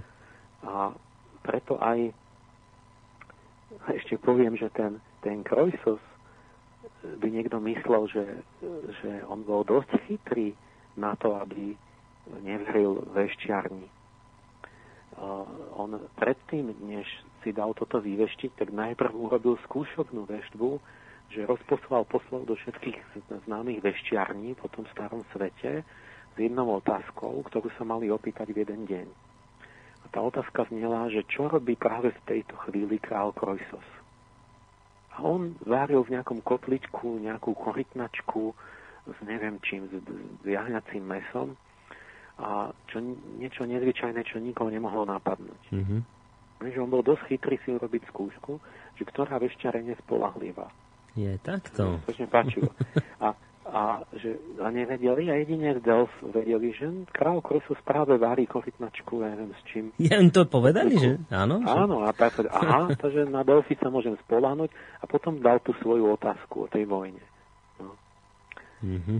A A tam už zauradovala, tam že... už zauradovala jeho ješitnosť, ale v tom prípade. A tam už áno, ale to... No to je zaujímavá vec, že ako historici hovoria, že oni mali holuby poštovné, že v tých Delfách boli lepší a že mali holuby. Že mali svojich informátorov a že vlastne že poslali holuba vlastne. Že niekto bol na Korsovom dvore a poslal ako odpoveď. Mm-hmm. Takže čo, čo nevylučujem, že aj toto tam bolo, hoci, lebo to je tak, že oni sú, aj tie pozemské veci, aj tie nebeské sú takto akoby zotkané dohromady. No ale to je, to je akože takáto chytračina. No ale potom ten, ten Kýros vznikla, založil ríšu perskú, ktorá bola taká veľká, teraz keď musím tú mapu vám len tak vykresliť v duchu, že tam do tej jeho ríše patrilo o, od Indie, povodie Indu, Pandžáb, potom to, čo je, bolo v Sovietskom zväze tiež od Kyrgyzstána, Turkmenistána, Kazachstán, z Afriky Líbia a Egypt a až k nám Grécko, Bulharsko, Macedónsko, Albánsko. Čiže tu, tu, tu bola tá perská hranica, si predstavte, že my sme skoro boli v jednom štáte s Indiou. Že, že aká to bola vtedy veľká ríša, to bola ríša, o ktorej neslychaná, nikdy žiadna predtým nebola taká veľká. A my, ak sme leteli na tým Iránom lietadlom, proste tisíckilometrovou rýchlosťou hodiny a, a zrejme, že jak tuto ten mohol ten perský král. Však on než prišiel odtiaľ z toho jedného konca zárok domov pešo, však tam už si povedali, však než ten príde, tak ho ani nemusíme poslúchať. Mm. Že on mohol udržať poriadok v takej ríši v tom čase. Tak toto je taká výzva aj pre tých historikov a oni teda priznávajú, že, že ako ne, odhľadnem od technických vecí, že mali dobré cesty a všetké poštu a konské stanice, také, že, že sa vedeli rýchlo pohybovať, teda na tú dobu, tak, že toho bolo proste v tom, že on ten Kýros jednoducho mal iný morálny kredit, že on vládol inak. A on napríklad okolo päťstotridsaťdeväť dobil Babylon, čo bolo vtedy to najväčšie mesto sveta, symbol ako niečo New York dneska alebo čo, tak tam je cylind, Kýros cylinder, ktorý popisuje tú udalosť a, a historici nie, to je propaganda a takto, no, tak je to, to, to, to, všetko je propaganda, aj aj, aj, aj, aj, aj, aj, aj Páleš robí propagandu, nie, niekto nič iné nevidí, lebo len, len podľa seba pochce, ja tiež robím propagandu, ja Ja, ja niečo doporučujem alebo hovorím, že niečo je dobré a tak. Že celé tie, tie úmysly, že kto, čo, prečo, ako pravdivo a o čomu ide, to je veľký rozdiel, že čomu robí propagandu. Tak ten Kýros, akože oni mohlo kľudne byť, že proste orientálne despocie, že bolo bežné, že niekto dobil, zotročil, odvliekol ľudí, zrovnal zemou chrám, alebo že uniesli bohov, proste zobrali tie sošky a zajali Marduka a niekde ho zavreli. Čiže ľudia boli bez boha, potom tam, tam a museli tam niekde ho si vydobiť naspäť za sto rokov, alebo čo. A tento Kýros prišiel, vošiel do, do Mardukovho toho zikuratu a poklonil sa tomu bohu babylonskému. A povedal, že nikomu sa nič nestane, že sa nesmie radovať, že prepustil všetkých otrokov. Vstupoval tam ako osloboditeľ, ako človek, ktorý povedal, že teraz skončí útlak, ktorý tu robil Nabonidus a tak ďalej. Mm-hmm. A ponechal všetkým ich kultúru, ich bohov. Preto je to výnimočná vec, že v Biblii máme Kýra, král Cyrus tam je. A Židia hovoria o tomto Kýrovi, vlastne cudzom kráľovi, že to je požehnaný Jahvem. A tam je priamo napísané v Biblii, že Michael, Jahve poslal Michaela za, za Kýrom, čiže toho anjela slnka, aby ho viedol k tomu, že Kýros prepustil Židov, oslobodil Židov, poslal ich domov, choďte domov do svojho krajiny, vybudujte si chrám znovu a tak ďalej. Čiže on je, bol to rodine, tam to robil so všetkými národmi. Čiže týmto, touto zmenou morálneho nazerania, morálky, tým udržal vlastne pokope tú veľkú ríšu, že práve toto bolo to, čo mu pomáhalo, To je... Presne, že tí historici, aj keď chcú to vidieť všetko tak utilitárno, všetko zištne, tak aj tak musia priznať, že proste je tam rozdiel, že on stál v inej stupnici hodnôt, že mm-hmm. tú ríšu mohol dať dohromady len na základe toho, že tam boli do značnej miery dobrovoľne tie národy a že bol tolerantný a sklbil v tej synkretickej kultúre dohromady tie, tie rôzne veci nenásilne. A pomocou niečoho to musel urobiť. Čiže to, to, toto vedia, že to je tak. A pomocou čoho to urobil? No, to, to je to, že tie, tie slnečné ríše, a to boli aj Inkovia svojho času, aj, aj boli viackrát, takže sa tam preburčí taký synkretizmus, že akoby spoja akoby rôzne kultúry dohromady do takej jednoty v rozmanitosti. A keď sme v Pasargadách stáli, aj, aj na hrobe Kýra Veľkého sme, sa, sme tam boli a, a len poviem, že on mal väčšiu ríšu, to, akože Egypt bol jeho provincia. Hm. A, a akú veľkú hrobku má faraón egyptský. A on tam má takú, takú mini, takú malú, že, že iba t- t- t- takú mohylu vlastne maličku. Hm. Král, král, kráľov sveta. Takže aj v tom bola taká skromnosť, že, že nechceme stavať nejakú pyramídu. Iba takú, že ona, manželka, sa tam zmestili a je to tak niekoľko takých schodov, že to možno desať metrov vysoké. Hmm. A, tak on v Pasargadách napríklad taký relief, že tie postavy všade tam, že prevzal tie, aj to umenie, že tam postava, ktorá má elamské šaty, asyrské krídla a egyptský klobúk na hlave. A všetko včlenil akoby dokopy. Mm-hmm. Lebo a teraz som tam vysvetloval ešte ja tým, tým sprevodcom a tým, tým že, že to je to, že, že vlastne niektoré národy chápu tú pravdu, akoby duchovnú pravdu, ako niečo fyzické. Že povedzme, to je fyzická kniha, povedzme Biblia, že to, to si dám si Tóru, na hlavu si ju pripevním, že som dobrý Žid. Alebo že Korán, že proste to Korán, to je, to, to je ten ten sled tých písmen, to, čo sa naučím naspamäť. Nie, nie sú tiež takí blbí, že by nevedeli, že ide o význam, ale, ale strašný dôraz je, že to Korán je toto a v druhých knihách není Korán. Proste keď bude tam iné niečo napísané, tak bude to není Korán. Mm-hmm. To je niečo iné, však tam sú nejaké iné veci napísané. Namiesto toho, aby rozmýšľal nad tým, že či tam náhodou není inými slovami to isté. A títo Peržania, podľa mňa ten duch slnka je to, že oni, oni práve chápali, že pravda je niečo duchovné. Že to není to, že to mám nejaký štýl umenia, alebo nejaké, nejaké príbehy, alebo niečo, že to je, že tá pravda je, keď je krížom cez všetky tie náboženstvá, cez tie kultúry, a že je to niečo, čo zjednocuje, čo, čo v jadre preniká všetko. Čiže tam ten perský pojem akoby tej tej pravdy, tej čestnosti, tej spravodlivosti, tak to je niečo ako chrbtica všetkého. A môže mať okolo toho rôzne kultúrne formy. Mm-hmm. A týmto podľa mňa on to dokázal. A ten Kýros, on bol, on bol teda, on bol hlboko inšpirovaný práve tým spomínaným zoroastrizmom a týmito ideálmi? No jasné to, oni boli zoroastrici ešte mm-hmm. až do siedmeho storočia. To bolo ich, ich vlastné a vlastne národné náboženstvo. Aha. A všade boli tie, tie chrámy, ako také doteraz sú tam nejaké tie chrámy ohňa a tie, tie svoje veci, len my o tom málo vieme, lebo len no vlastne tí, tí moslimové, ak tam vtrhli, tak ich vy, vyšikanovali v podstate, že časť ušla do Indie, tam žijú ako tzv. Pársovia, že parsistické náboženstvo, ale to Pársa znamená len Peržan. A, a časť dostala v Iráne len iba také, jak v tých dedinách, v tých horách, že sme boli v dedine, kde, kde som ich našiel, ale to sú také, že kde sa už tým nechcelo tam naháňať, tam ich tým, tým moslimom, že zostali ako keby u nás niekde na kopaniciach.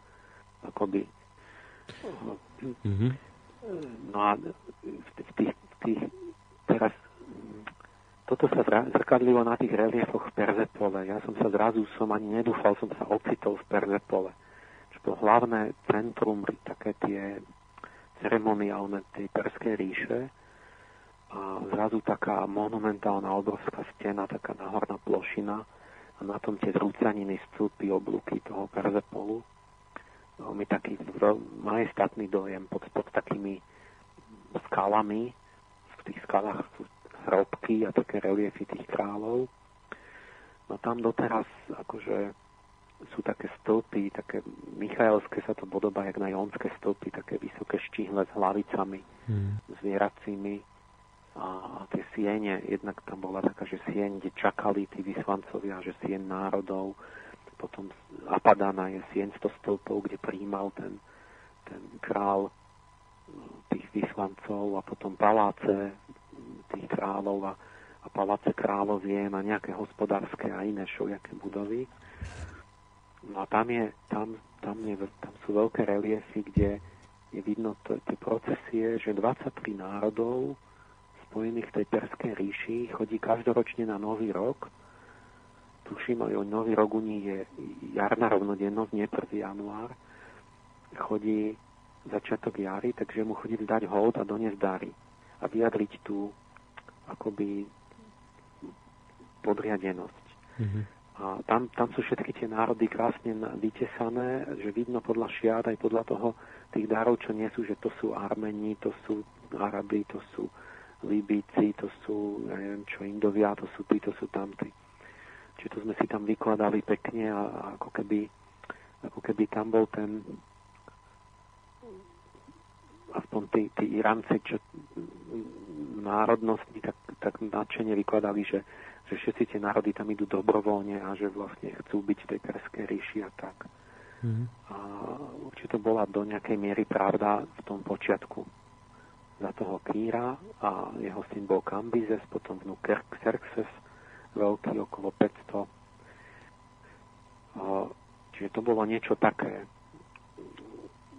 dosť veľkolepé, ale samozrejme tými generáciami už ten Kýros, že ich varoval, že keď sa nasťahujete do tej Mezopotámie, že je blahobyt a, a hmm. všelijaké pôžitky, že, že zmeknete a že už nebudete ako tí starí Peržania, ktorí proste hovorili pravdu a žili, žili skromne a tak.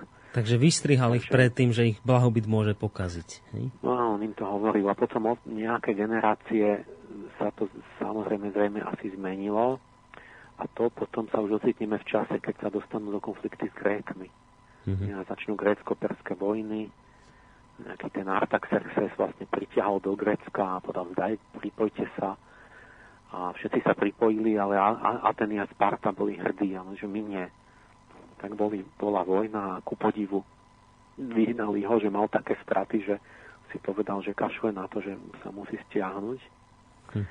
Ale že mu to nestalo za to, ale pritom vypálil Ateny a okolo tristodvadsať sa tam zrodil Alexander no. Veľký v Grécku, v Macedónii a boli tak dobrí tí Gréci, že robil to obrovské ťaženie proti Perzii v tom čase. Nie, to už je po Kýrovi asi dvestopäťdesiat rokov. Mm. A, a dobil Perzepolis. Tam som chodil po kameňoch, kde Alexander chodil a dobil a vypálil ten Perzepolis akoby z pomsty. Proste za, za Atény.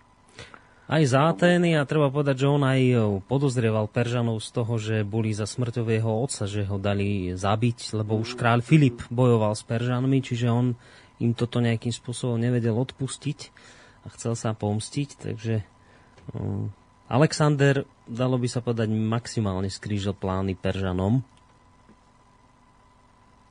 No to proste tiež také neuveriteľné, že jak to dokázal, hmm.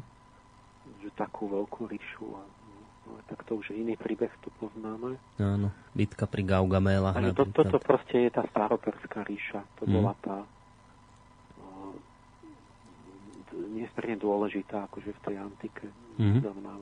Čiže možno aj to, to obdobie zakladateľa Kyrosa považovať za nejaký zlatý vek uh, Perskej ríše, Zlatý Áno, vek to, Iránu, to, to je... starajšieho súčasného, že to bolo práve to, to obdobie, ako bolo, ja neviem, Periklovo obdobie v Aténach, že keď, keď prekvitali, že toto bolo to najzlačšie obdobie ich?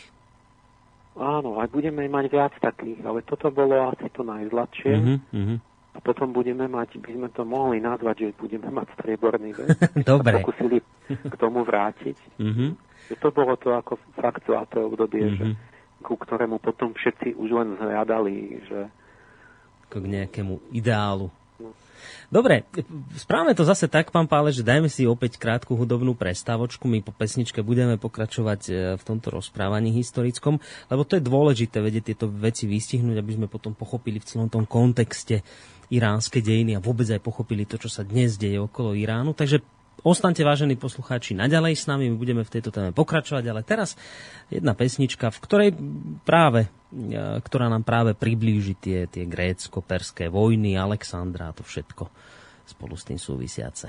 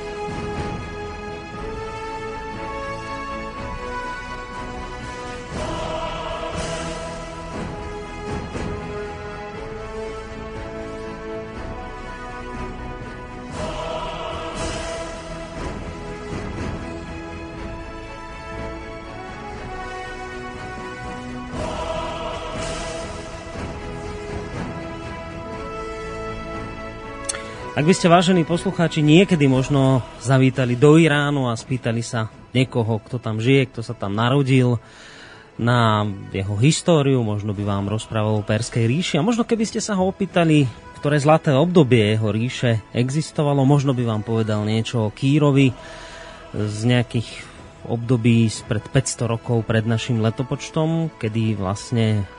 Perzia, v tej oblasti Perskej ríše existovala ríša, akú svet dovtedy nepoznal, obrovskej veľkosti, o ktorej rozprával pán doktor Emil Páleš, ktorého v tejto chvíli máme na našej telefónnej linke. My sme sa zhodli na tom, že toto Kýrovo obdobie možno označiť za akýsi zlatý vek Perskej ríše. Asi to vyzerá, pán Páleš, tak, že budeme musieť trošku pridať rýchlosť na tých, pokiaľ ide o históriu, aby sme sa dostali ešte do tých súčasných dôb. Tak poďme hneď pokračovať ďalej v takých tých najdôležitejších milníkoch ktorými si skrátka Perská ríša a vôbec teda ten súčasný Irán, ktorými si, tie milníky, ktorými si teda v minulosti prešiel. No, ja, ja myslím, že na, naša domnenka, že to stihneme no. v jednej relácii, sa nepotvrdila. Vyzerá to tak, áno. To som to musíme rozdeliť na polku, mm-hmm. že tú starú históriu a potom tie novodobé dejiny, tú, tú novodobú politiku. Tak. Lebo tam je tiež už vlastne čo hovoriť už potom vôbec o, o, o tých súčasných problémoch. Tam je množstvo analogií aj s nami, aj s Ukrajinou, aj s tým celým. Mhm. Takže vyzerá to takto skôr. Dobre, čiže si to... Perziu dnes a tú novú by sme si dali. Dobre, tým pádom sa nemusíme nikde ponáhľať, takže zvolníme tempo a tým pádom si, povedzme, túto reláciu naozaj rozdelíme na dve časti. Tak poďme teda pokojne, kľudne ďalej pokračovať históriou Perskej ríše, akými spôsobom sa ďalej rozvíjala. Tak to, čo sme povedali, to boli Achajmenovci, takzvaní. Mm-hmm. Teraz tá história to bude podľa dynastií tých vládnocích. Alexander dobil, vlastne ukončil tú etapu, zomrel mladý, jeho generáli si rozdelili ríšu a vládli tam Seleukovci nejaký čas. A neveľmi dlho, lebo už okolo dvestopäťdesiat pred Kristom sa tam ujali vlády Arsakovci, čo boli Parti, taký národ z východnej Perzie. Aby založili partskú akoby ríšu, mm. ktorá bola veľa menšia už než, než tá Kýrova Perzia. A tam sa taký motiv objavuje, že o tom nebudem hovoriť skoro nič, ale je tam taký motiv, že tam začínajú nekonečné staročné vojny medzi, medzi Iránom a Rímom. A proste ten Perzia bola dedičný nepriateľ Ríma, kde stále bojovali bez výsledku, kde sa to proste nikdy nejako nevyriešilo a po staročia to bolo stále ďalej. Rímania všade prišli, porazili každého, ale s Perziou to bolo väčšine akoby v takej rovnováhe, že sa tam bili o určité pohraničné územia, o Mezopotamiu, o Arménsko, raz to mali Rímania, raz Peržania. No, proste Rímania nevedeli tam postúpiť, tam bol Krasus, ten, ten vojvodca, čo, čo aj Spartaka, myslím, vlastne porazil, tak pri Karchách, akože tam zle skončili, ich tam pobila tá, tá perská lukostrovci na koni a tak ich zase vyhnali, ale Peržania sa nemali takú techniku, že nevedeli obliehať tie rímske pevnosti. Mm-hmm.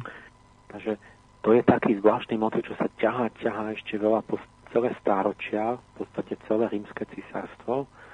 A keď si to teraz preložíme, že my sme tu mali reláciu, že vlastne ten novodobý Rím je Amerika. Áno. Tak si dajte tú rovnicu, že to je Amerika a Irán je, je sídlo Satana, to je to zla.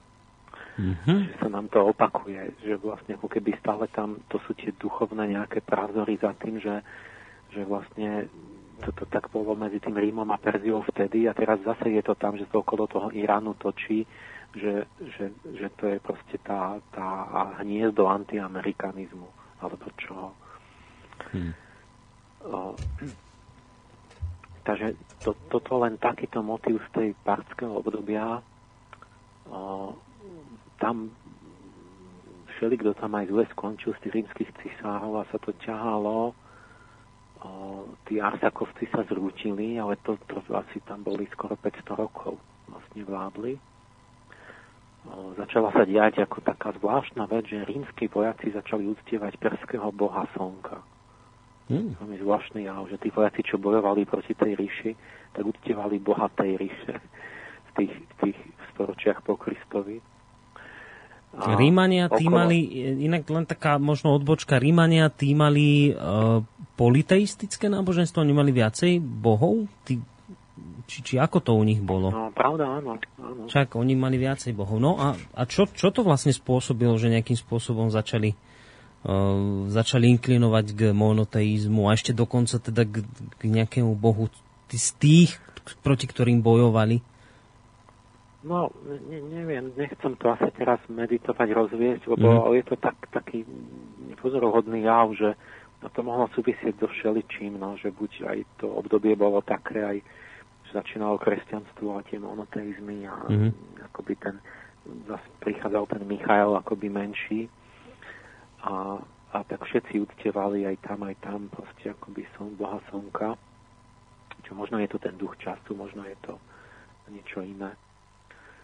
O, tí parti tam boli asi, tí Arcakovci asi do dvestodvadsaťštyri po Kristovi. A potom prišli Sasánovci.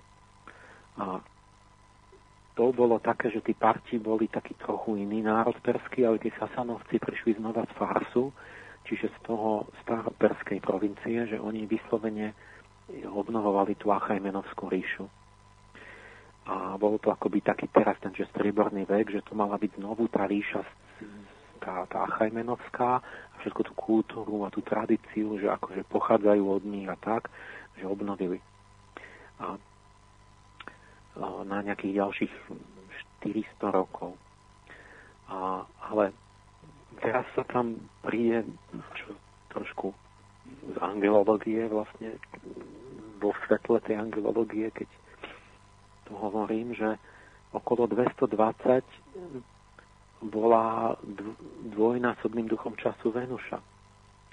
Veľkým aj malým. A všade ju začali uctievať a všetci tí králi sa dostali z milosti Venušinej na trón.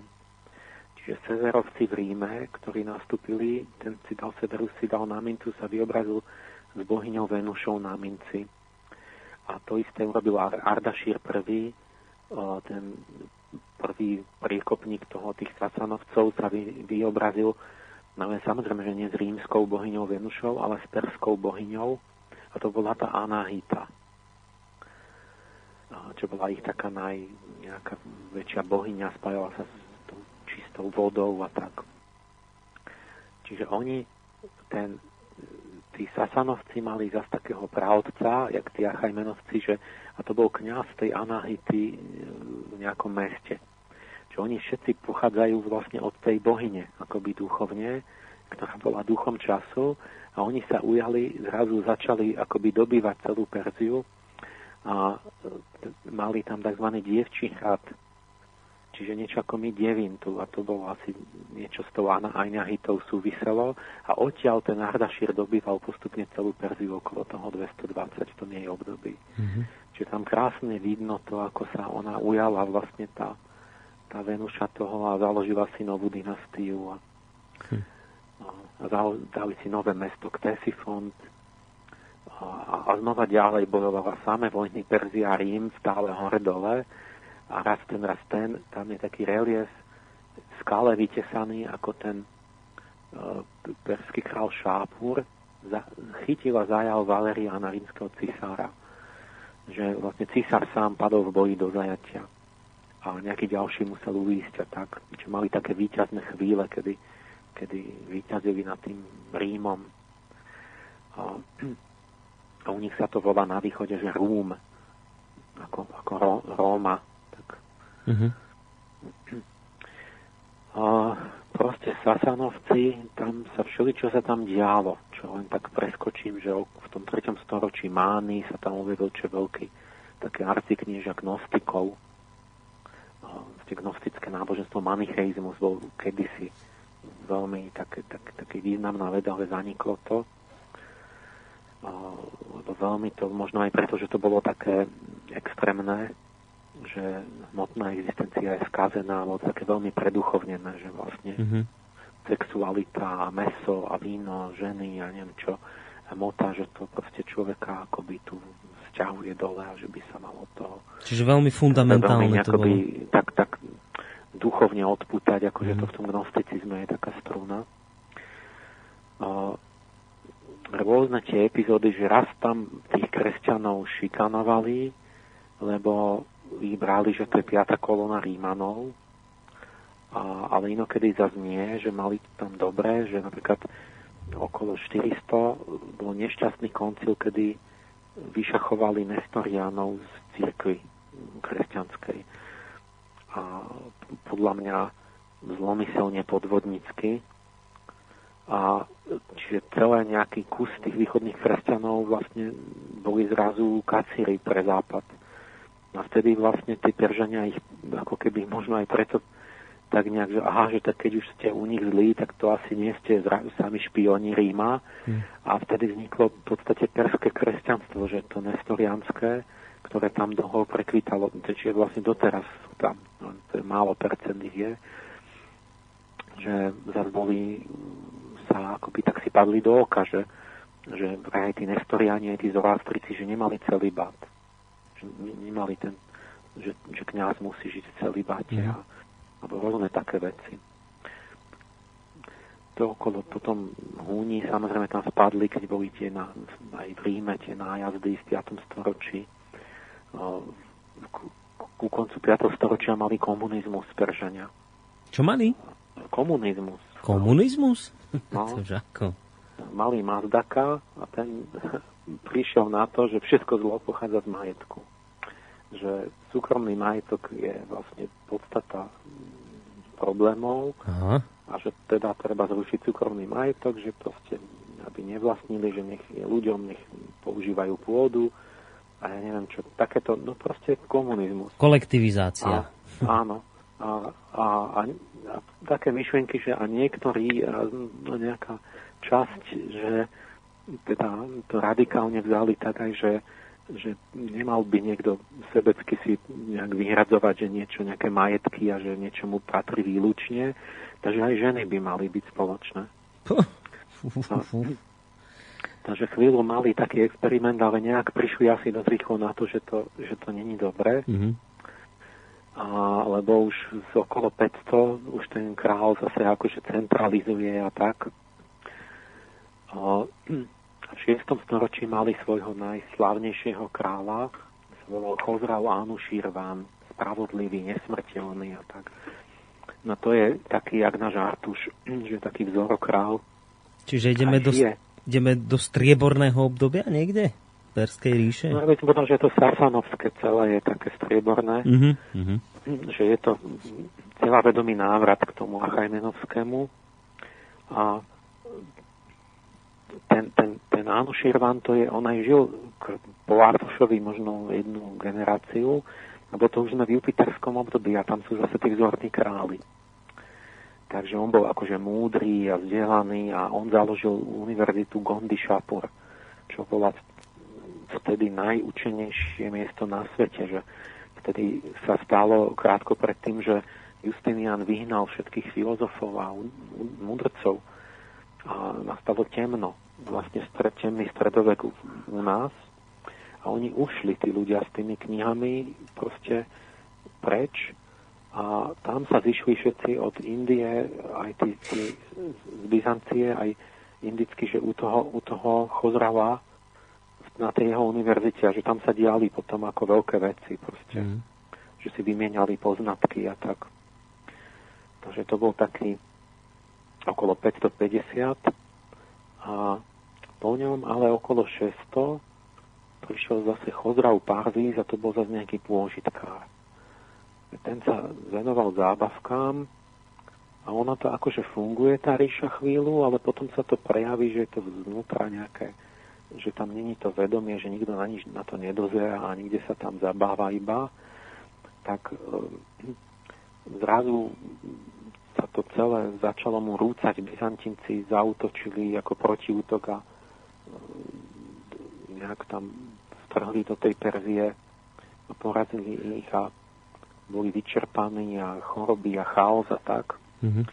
A ku koncu a, a, a v tej chvíli za toho Chozrava Párvíza sa deje v arabskej pušti to, že sa zjaví Gabriel Mohamedovi. To je zase malé Gabrielské obdobie, okolo šesťstodesať, sa Gabriel zjaví Mohamedovi a začne mu diktovať Korán. A sa začnú organizovať Araby tam. A, ale to chvíľu trvá, niektorí dobijú za chvíľu Perziu.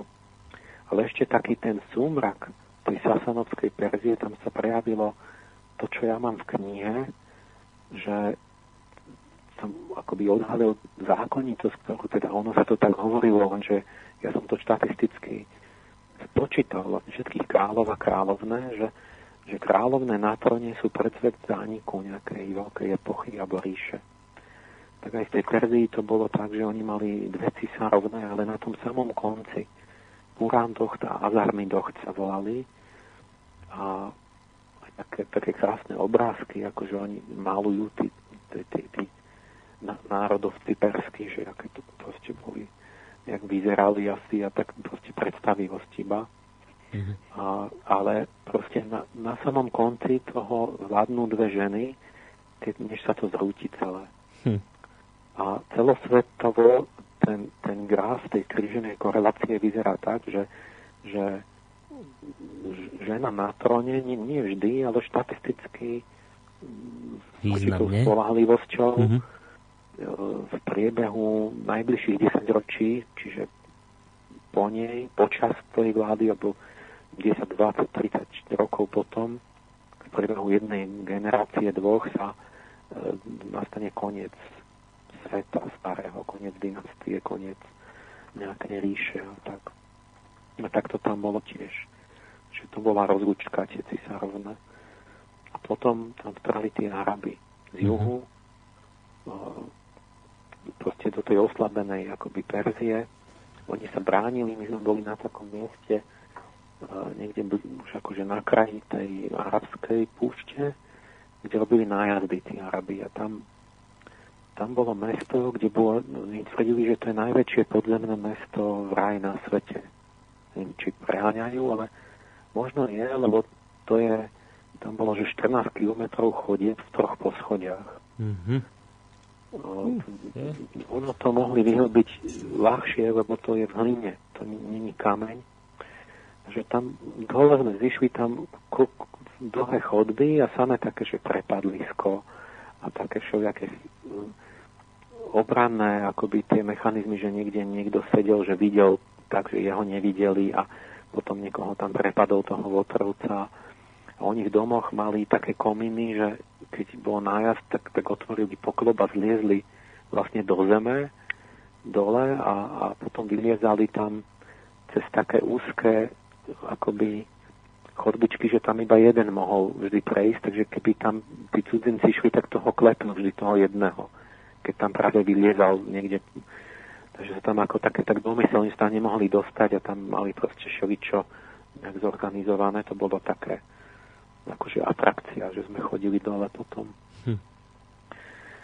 No, no a vtrhol tam vlastne ten, tí, po smrti Mohameda, tí kalifovia s tými zorganizovanými Arabmi, fanatizovanými islamom, jednotnými, súdržnými. Islám už existuje, áno? Už v tomto období už, už islám no, je na svete. No, šesťstodesať vzniká islám a šesťsto tridsať, štyridsať, päťdesiat útočia na tú Perziu a sa zrúti.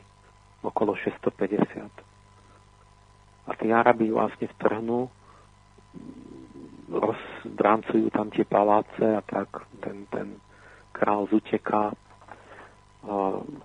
No to bola taká v podstate katastrofa, taká pohroma, lebo on ten islám bol pokrokový tam v tej Arabii, že ten Mohamed vlastne napríklad, že poctivosť v obchode, incest zakázal, že krvnú pomstu zakázal, obmedzil nejaké, že rozvod, že ženy mali väčšie práva, že nemali sa zabíjať dievčatá pri narodení, lebo oni dievčatá nechceli, tak ich zahrabávali, tak jak v Číne, že, že zrazu v Číne neviem koľko sa ako by sa ženy nerodili, tam sami chlapci sa rodia. Neviem, koľko násobne viac, takže niekde miznú tie dievčatá. A, že ženy môžu mať majetok a tak ďalej. Obmedzil to, že teda nemôžu mať päťsto žien, ale len štyri. A, on, on tam zrejme urobil kladné veci, spojil tých Arabov nejakou myšlienkou, lenže, lenže celá tá beduínska kultúra to, boli, to bolo na nízkej úrovni. A vlastne oni povalili veľkú civilizáciu, ktorá mala vzdelanosť, neviem čo, čiže to istým spôsobom ako barbari, keď vtrhli do Rímskej ríše. A, čiže taká bol... kultúrna pohroma a veď, mm-hmm. keď prišiel ten Omar, či ktorý do Alexandrijskej knižnice, kde boli tie, tie že, že dodnes asi všetci učenci prelievame slzy nad tými zvytkami, čo tam zanikli. Že tam boli čo státisíce tých všetkých kníh starogreckých a toho. A on tam prišiel moslim, vodca a hovorí, čo je to tu? To, to sú knihy a to... No tak a čo v tých knihách je? Tak buď je tam to isté, čo v Koráne, potom ich nepotrebujeme, alebo je tam niečo iné, než v Koráne a potom ich tiež nepotrebujeme. Áno, to je známa táto tak história. A že to, bol, to bola úroveň, že oni nemali tí prví Arabi, to nechápali, nevedeli nič mm-hmm. vzdelanosť civilizácie a nemali preto zmysel ani pre bohatstvo, no v tom bola istá aj ich sila, že neboli a potom keď sa zase, nie že neboli na, na nejaké majetky a na nejaké trenice intelektuálne, ale, ale o, je to proste akoby barbarský vpád do nejakej vysokej starobilej civilizácie. A bol určitá pohroma. A bol týmto, teda už pod islamom zjednoteným Arabom veľkým trňom v oku zoroastrizmus vtedajšej tej Perskej ríše? Ja neviem presne, jak to bolo, lebo neviem teraz detaily, že čo presne kedy. A mám pocit, že to nejak muselo striedať, že, že my hovorili, že nás tuto, že ich zabíjali a vyháňali a tak. A potom zase to nemohlo byť tak stále, oni, oni zase potom ich museli tolerovať. Tak, takže nejak tak striedavo oblačno. Určite boli zlé časy, lebo hovorím, že, že najväčšia komunita zoroastricov zostala v Indii, to sú tí, čo ušli vlastne z Iránu. A potom takí tí, čo sú hore na tých dedinách, kde sme boli, boli sme v takej starej, že to, je, to sú tak, také malebné, že tak, také dedinka, že to už tá náhorná plošina má dvetisícpäťsto metrov, ste vysoko, a ešte nad tou dedinkou ako také Tatry, keby ste mali ešte ďalších dvetisícpäťsto, že päťtisíc metrové končiare. A tam sneh a odtiaľ zurčia tie potôčiky cez tú dedinku a také viac podschodové, také nakopené, akoby nejaké čehlovo, hlineno, kameno, také, tak, taká kompaktná dedinka tam, no, no veľmi také v horách, no a tak tam zostali. Takže oni ich nejak aj šikanovali, aj ich nejak tolerovali. Iné, čo viem, že bolo, že o, nejaký čas, možno, že, že tí umajovci že povedali, že, že nenútime, že není donútenie v náboženstve, to je jedno, zoroastriec a tak ďalej, že ne, nemusíš nič, kto nemusí prestúpiť každý na islám, len kto není Mohamedán, platí daň. Áno, čiže áno, ma, ma, ma, akože urobili, že tak nie, nemusíte byť, však my sme moslimovia a moslim má tú výhodu, že on neplatí nejakú daň. Hmm. Takže vlastne my motivovali tých ľudí, že potom bolo fajn byť moslim, lebo ste dostali daňovú úľavu. No, toto... Ter... Tak, tak také rôzne asi formy to málo striedavé. Hmm. No te, toto teraz uplatňuje, pokiaľ mám, mám pamäť, ne, neklame, tak aj Tá, tá teroristická organizácia Islamský štát, kde tu bijú nejaké územie a teraz, že, že buď tí všetci prestúpia na, na tú ich formu islamu, ktorú oni nanútili im, alebo teda, že majú možnosť si vybrať, buď prestúpia, alebo teda ich čaká smrť, alebo ešte majú inú možnosť, že ostanú teda v tej viere, ktorú vyznávajú, ale že musia platiť túto daň. Čiže to sú možno práve tie, tie korene hľadať, kde si tu, že, že, lebo oni, tá, ten islamský štát no, je práve dnes toto tiež isté tvrdí. No, ten islamský štát to sú vahábisti a to sú to, čo v Saúdskej Arabii. Tam sú. Hm? Tam ten najväčší kamarát Spojených štátov, to tam je tak. A v Iráne nie. Tak, o, o, čo som teraz chcel povedať? Zabudol som. No. Aj my sme ešte, ja, vy to ešte ste dali tú otázku, že s tým terorizmom, že jak to je v Iráne, že, že ja, jak som zistil, tak, že oni, znova to je takto, ten rozdiel s tou šíjou a s tým, aj, aj možno s tým, s tou ich povahou, že, že šíti, čiže Iránom, iránského islamu, mm-hmm. podporované hnutia, že poslednýkrát urobili teroristický útok v osemdesiatom treťom roku v Hizbalách v Libanone. Čiže oni vlastne už tridsať rokov neurobili žiaden terorizmus šíti v raj. Mm-hmm. Typicky je, že to sú sunnické organizácie tieto. Čiže al, aj, aj Al-Qaida, aj Islamský štát, to sú všetko sunnické organizácie?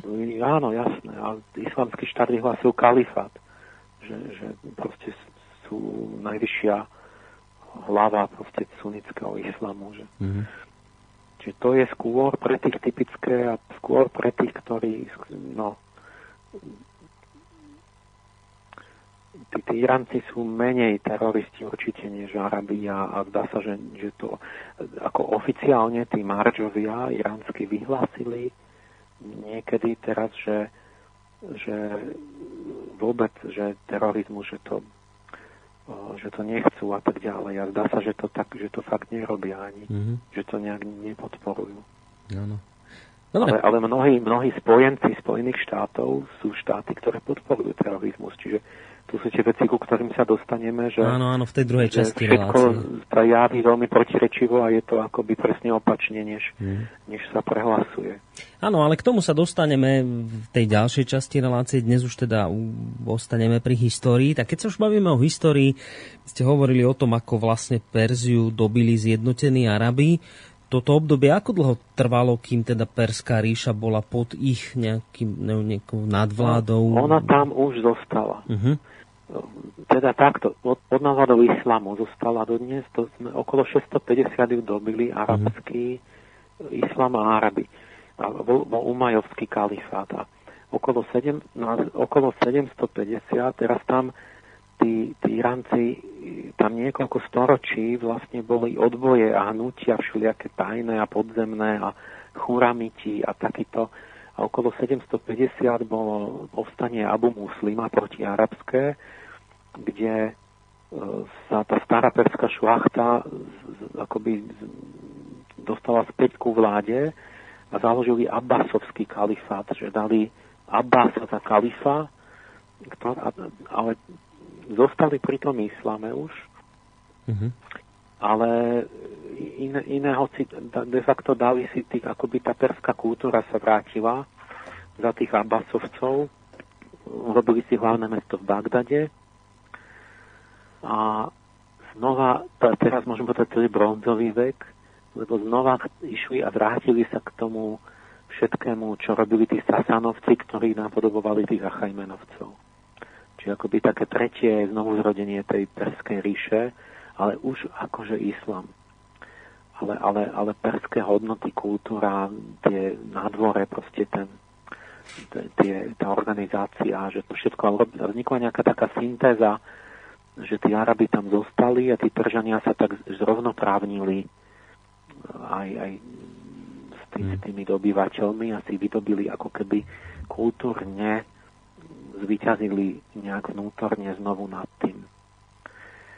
A, a toto je taký bronzový vek, alebo teda sa hovorí, že toto je ten zlatý vek islamský, lebo tam sú všelijaké tie veľké postavy tých aj umelcov a vedcov, čo, čo poznáme, mm. že to boli väčšinou Peržania, vlastne dediči tej, tej kultúry perskej, že to menej bývali Arabi.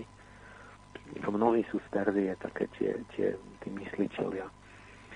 Um, sa, oni sa vtedy venovali vede tak, že Európa bola proste zapadla dedina, akože nič tu nebolo. A oni mali tú špičkovú, akože veľkú vedu. Ste tam Al-Mamun a takýto, že založili dom múdrosti, čiže univerzitu. A študovali všetky tie od Grékov a Aristotela, všetky tie staré, staré múdrosti. Mm-hmm. A mali takých ľudí ako Avicena, no, čo známe. šesťsto rokov proste ho vychádzala medicína celá aj u nás, lebo nikto nebol múdrejší. Tak ja som tam sedel v mešite, kde Avicena mal školu, kde prednášal, mm-hmm. kde, kde proste liečil. Akože tam to bolo taká obrovská mešita, že tam bolo kádečo všeličo, že tam vlastne aj on tam mal, že tam robil proste o tom školu medicínsku. Nebol tam len kostol. A proste mnohé také veľké postavy ako on, že, že to, to sú v tom, to, to hovoríme od, od do tisícdvesto. To je taký zlatý vek mm-hmm. islamu a to sú tí Abbasovci boli. Čiže k tomuto, došlo, k tomuto došlo potom, ako Arabi sa nejakým spôsobom zjednotili spolu s tými Peržanmi, už prestali bojovať a skôr sa tak... Peržania asi vydobili, áno, vydobili áno. si, že sa vrátili ako keby k slovu. Áno. A, a už tak nejaký taký kompromis s tými Arabmi urobili. A tu už zoroastrizmus no. úplne zaniká, ten pôvodný? Ja, neviem, ako rýchlo zanikol, ale proste už mali byť moslimovia. Mm-hmm. Neviem, mm-hmm. ako bol tak ten spád, že ako rýchlo. Áno. Postupne on zanikal, zrejme až dodnes ešte nezanikol, ale proste dali ho na druhú kolaj. No. Mm-hmm. A stále sa tam prejavovalo proste tá nostalgia, aj ten perský taký, ten, tie návraty, že oni okolo roku tisíc mali Firdausiho, čo je ich veľký básnik, dejepisec. Napísal knihu Kráľov, na to už sme tristo rokov v islamskej ríši. A tá kniha Kráľov vlastne je napísaná tak, že ako keby to vôbec islám neexistoval, že ako keby bola čisto tá stará Perzia a popisuje tých mýtických ako Rustam a Faridún a tých bájnych bojovník kráľov, čo stále bojovali s tým mm-hmm. s démonmi, s tým, že Irán proti Turánu. Že i, i, tí Áriovia proti tú Turáne, možno aj turkické alebo mongolské a takéto tí, ko, tí kočovníci, že stále bojovali tí, tí vznešení, čo mali poriadok s tými, s tými chaotickými kočovníkmi a pud, pudovými ľuďmi, tak to je ten hlavný motiv zoroastrijský. A tam to, tá, tá kniha Kráľov, to je ako, ja neviem, niečo artušovské legendy u nás. A, a to je čisto ako keby islám ani nebol, že tam oslavuje tú, tú starú Perziu a napíše to vlastne za vlády Mahmúda z Ghazny, fanatického moslima, na, akoby presvedčeného. Takže tam je nejaký príbeh, že potom ten Mahamud, keď to videl tú knihu, že tam, že to v podstate oslavuje tú predislamskú Perziu, takže mu dal nejakú minimálnu odmenu, akože nejakú smiešnú, že za obrovské dielo, celý epos veľký. Hmm. A Firdausi chcel dať najavo, že akože to, to, to predsa, že to je ako smiešné, že to on ako ne, nepríjma obec, takže to urobil tak, že niekde bol v kúpeloch, tak polovicu dal hneď, jak to dostalo toho kráľa, ten dostal, polovicu dal hneď holičovi v tom kúpeloch mm-hmm. a druhú polovicu dal krčmárovi večer, tak aby každý videl, že toto mm-hmm. a potom akože legenda hovorí, že neskôr ten Mahmud, že počul niečo z tej knihy Kráľov a že to bolo tak akoby vynik, tak dobre napísané, že tak pekné, že si uvedomil, že vlastne to bolo veľké dielo. Neviem, či to, bude to pravda, alebo to je len taký ten taká legenda toho, hmm. že to je v podstate pravda. Uh, a že teda zrazu mu chcel poslať veľkú, poslal mu veľkú odmenu. Ale že išla tá karavana, čo niesla tú odmenu pre toho Firdausiho, že v tej chvíli, keď vošla do, do brány, kde, kde, kde to on zabudol toho mesta, kde žil. Takže v tej chvíli na opačnom konci inou bránou vychádzal pohrebný sprievod s tým Firdausim. Takže, takže sa už odmeny neskoro, nedočkal, jasné. Neskoro ten. Mm-hmm. Na to je, to je Abbasovské obdobie, to sa postupne rozpadalo na také drobné dynastie, že oni nejak stratili tú centrálnu moc. A prišlo, prišiel Anael okolo tisícdvesto a zase venušanské obdobie. Teda medzi tým ešte prídu Turci, už okolo tisícsto tam vládnu Seljuci, čo už sú zase Turci, vládnu, že ani nie Arabi, ani Peržania. No tí Turci slúžili, to tak býva, že niekto zjemne tá kultúra, niekto musí byť vojak, tak si najmem, že odmierov takých tých drsných chlapikov. Mhm. No ale keď to trvá nejaký čas, tak oni potom zistia, že vlastne oni môžu vládnuť sami. A že vlastne Turci, čo tam slúžili, prevzali nakoniec moc tam. No a Seljuci vládnu. Malik šách, tam je taký slávny príbeh, že ten Malik šách bol akože teda vládcom potom celé tej ríše. Oni potom aj dobili Turecko a aj Perziu mali. Mm-hmm. Nejaký čas. A že tam bol taký perský, že starec z hôr, vodca sekty, asasínov, hašašún, taký, že fajčili hašiš. A že mal, fana, mal tak oddaných, že hoci kedy bez váhania samovraždu pre neho boli schopní urobiť.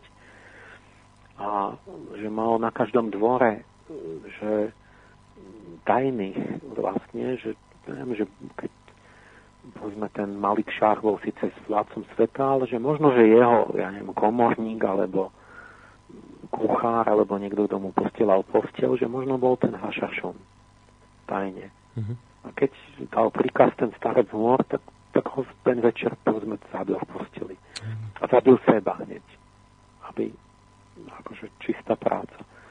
No a to je tiež taká legenda, že ten posol toho Malik šaha prišiel za tým starcom z hôr, že nech sa teda podriadi, akože vládcovi, a že ten uh, mu hovorí, že pozri, a že cez okno, a tam na takej skále, lebo to je v tom Elbruse, v tých orlie hniezdo, Alamut sa volala tá, tá, ten hrad, vysoko v horách, na, na tom brále, na tých hradbách stáli stráže. A teraz ten, ten, ten starec, že ľuskou prst, len tak pokynul tak tým takým prstom, taký, že, že dole im ukázal. A oni, že okamžite skočili hlavičku dole do pripasti z tých, z tých hradieb. A, a mu hovorí tomu, tomu poslovi, že no tak vidíš, že mám neviem koľko tisíc ľudí po celej Ázii takýchto. A koľko má takých tvoj král? Uh, tak vidíš, chod domov, že máš odpoveď. Mm-hmm.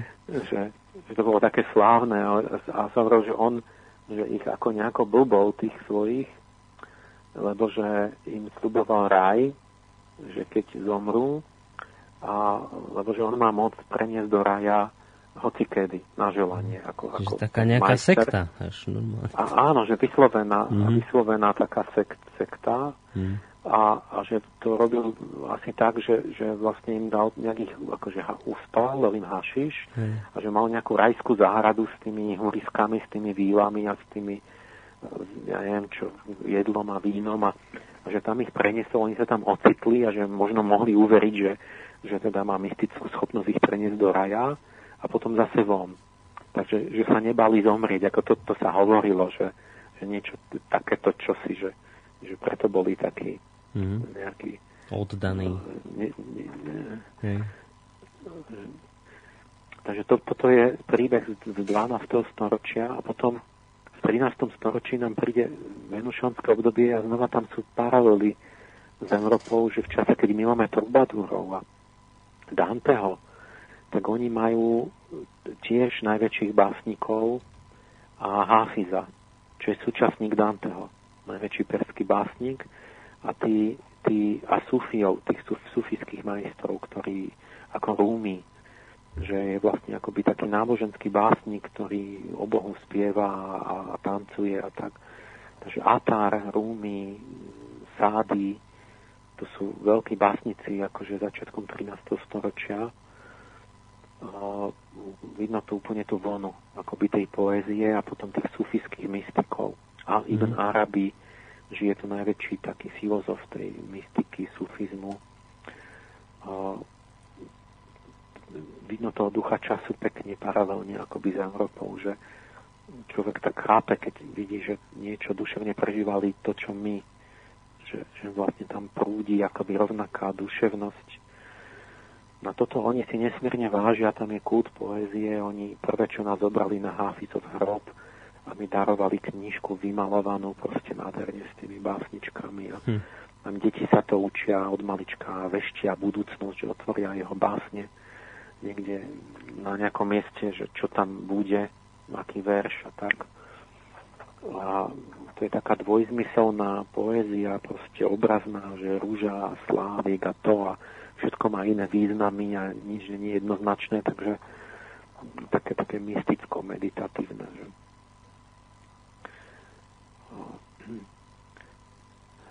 to je nejaký moment, akože ten, tá poézia, tak, také niečo, čo si vážia oni. Mm-hmm. No a k, trošku im to pretavilo ten ten venušanský tvorivý vek im tam vtrhli Mongoli. V tom trinástom storočí Džingis Khan tam vtrhol a poničil tam strašne v Chorazáne a tak. A znova strašné zničenie. Vznikol ilchanát mongolský. Zase sa pokultúrnili, začali budovať okolo tisíctristo, trošku sa to ufolnilo, vtedy žil ten Háfiz. Mm-hmm. A zase to netrvalo dlho a už koncom štrnásteho storočia Tamerlan, nový Džingis Khan, vtrhol a robil razie a, a, a masakry. No, jak to tak počúvam, tak tým, tým Peržanom chudákom furt niekto vládol iný, iba si sami nedokázali vládnuť, okrem no, toho... Od, od, odkedy sa im zrúčila tá ríša, áno.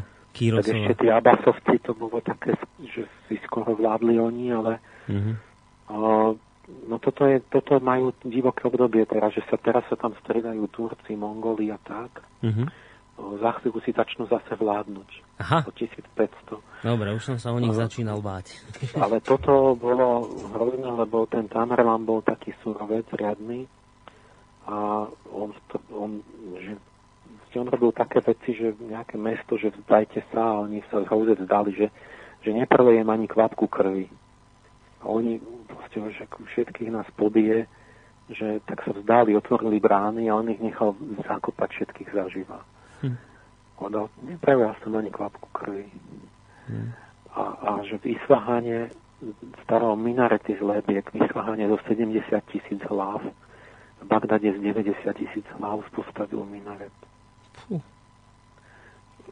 Takže zás mali ako kruté obdobie, mm-hmm. ale ono sa to vždy nejako ukludní a vznikne z toho nejaká ríša, lebo to, to nejde väčšine, to nemáte čo, nemáte čo drancovať, keď takto dvadsať tridsať rokov robíte, mm-hmm. takže treba zase budovať potom. No, no a tuto by som možno už dnes niekde ukončil naše rozprávanie, lebo však pozerám aj na čas, že už nám vlastne ani nič iné neostáva. Takže my by sme vlastne v tak tej ďalšej relácie, ktorú budeme robiť, to sa ešte dohodneme, že kedy, e, potom by sme sa vlastne dostali ďalej v histórii, možno už k tým svetlejším budúcnostiam v prípade Peržanov? No ešte sú tam... Ešte sú tam, hej? No, tá, tá, to je, tam sú všelijaké, ale dostaneme sa každopádne do súčasnosti. Mm-hmm. No. Dobre, tak ja si myslím, že v tejto chvíli zhruba niekde by sme mohli naše rozprávanie o Perzii, vlastne o, dalo by sa povedať, o Iráne, kde si ukončiť.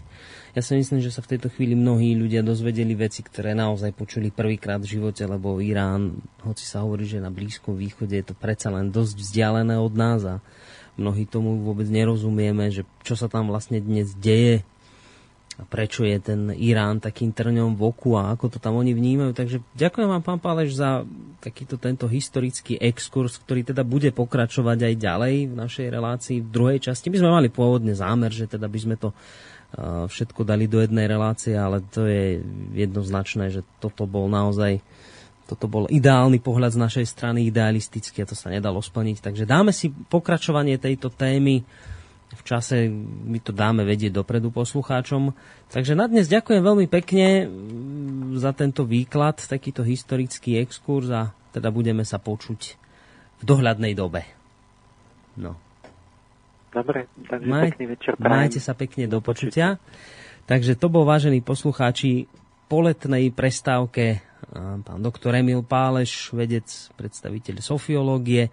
Začali sme sa rozprávať o Iráne, pretože práve túto krajinu navštívil počas tej svojej prestávky, povedzme letnej, aj keď, keď skôr už to bolo po letných prázdninách, tak práve preto sa Emil Páleš rozhodol, keďže túto krajinu osobne navštívil, že skúsi trošku bližšie nám ju predstaviť.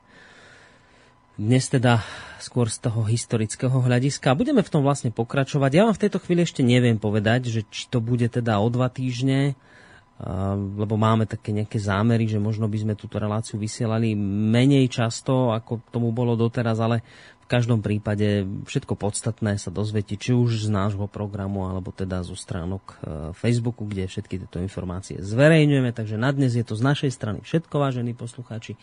Majte sa pekne, ešte pekný zvyšok večera vám v tejto chvíli praje aj Boris Koróni.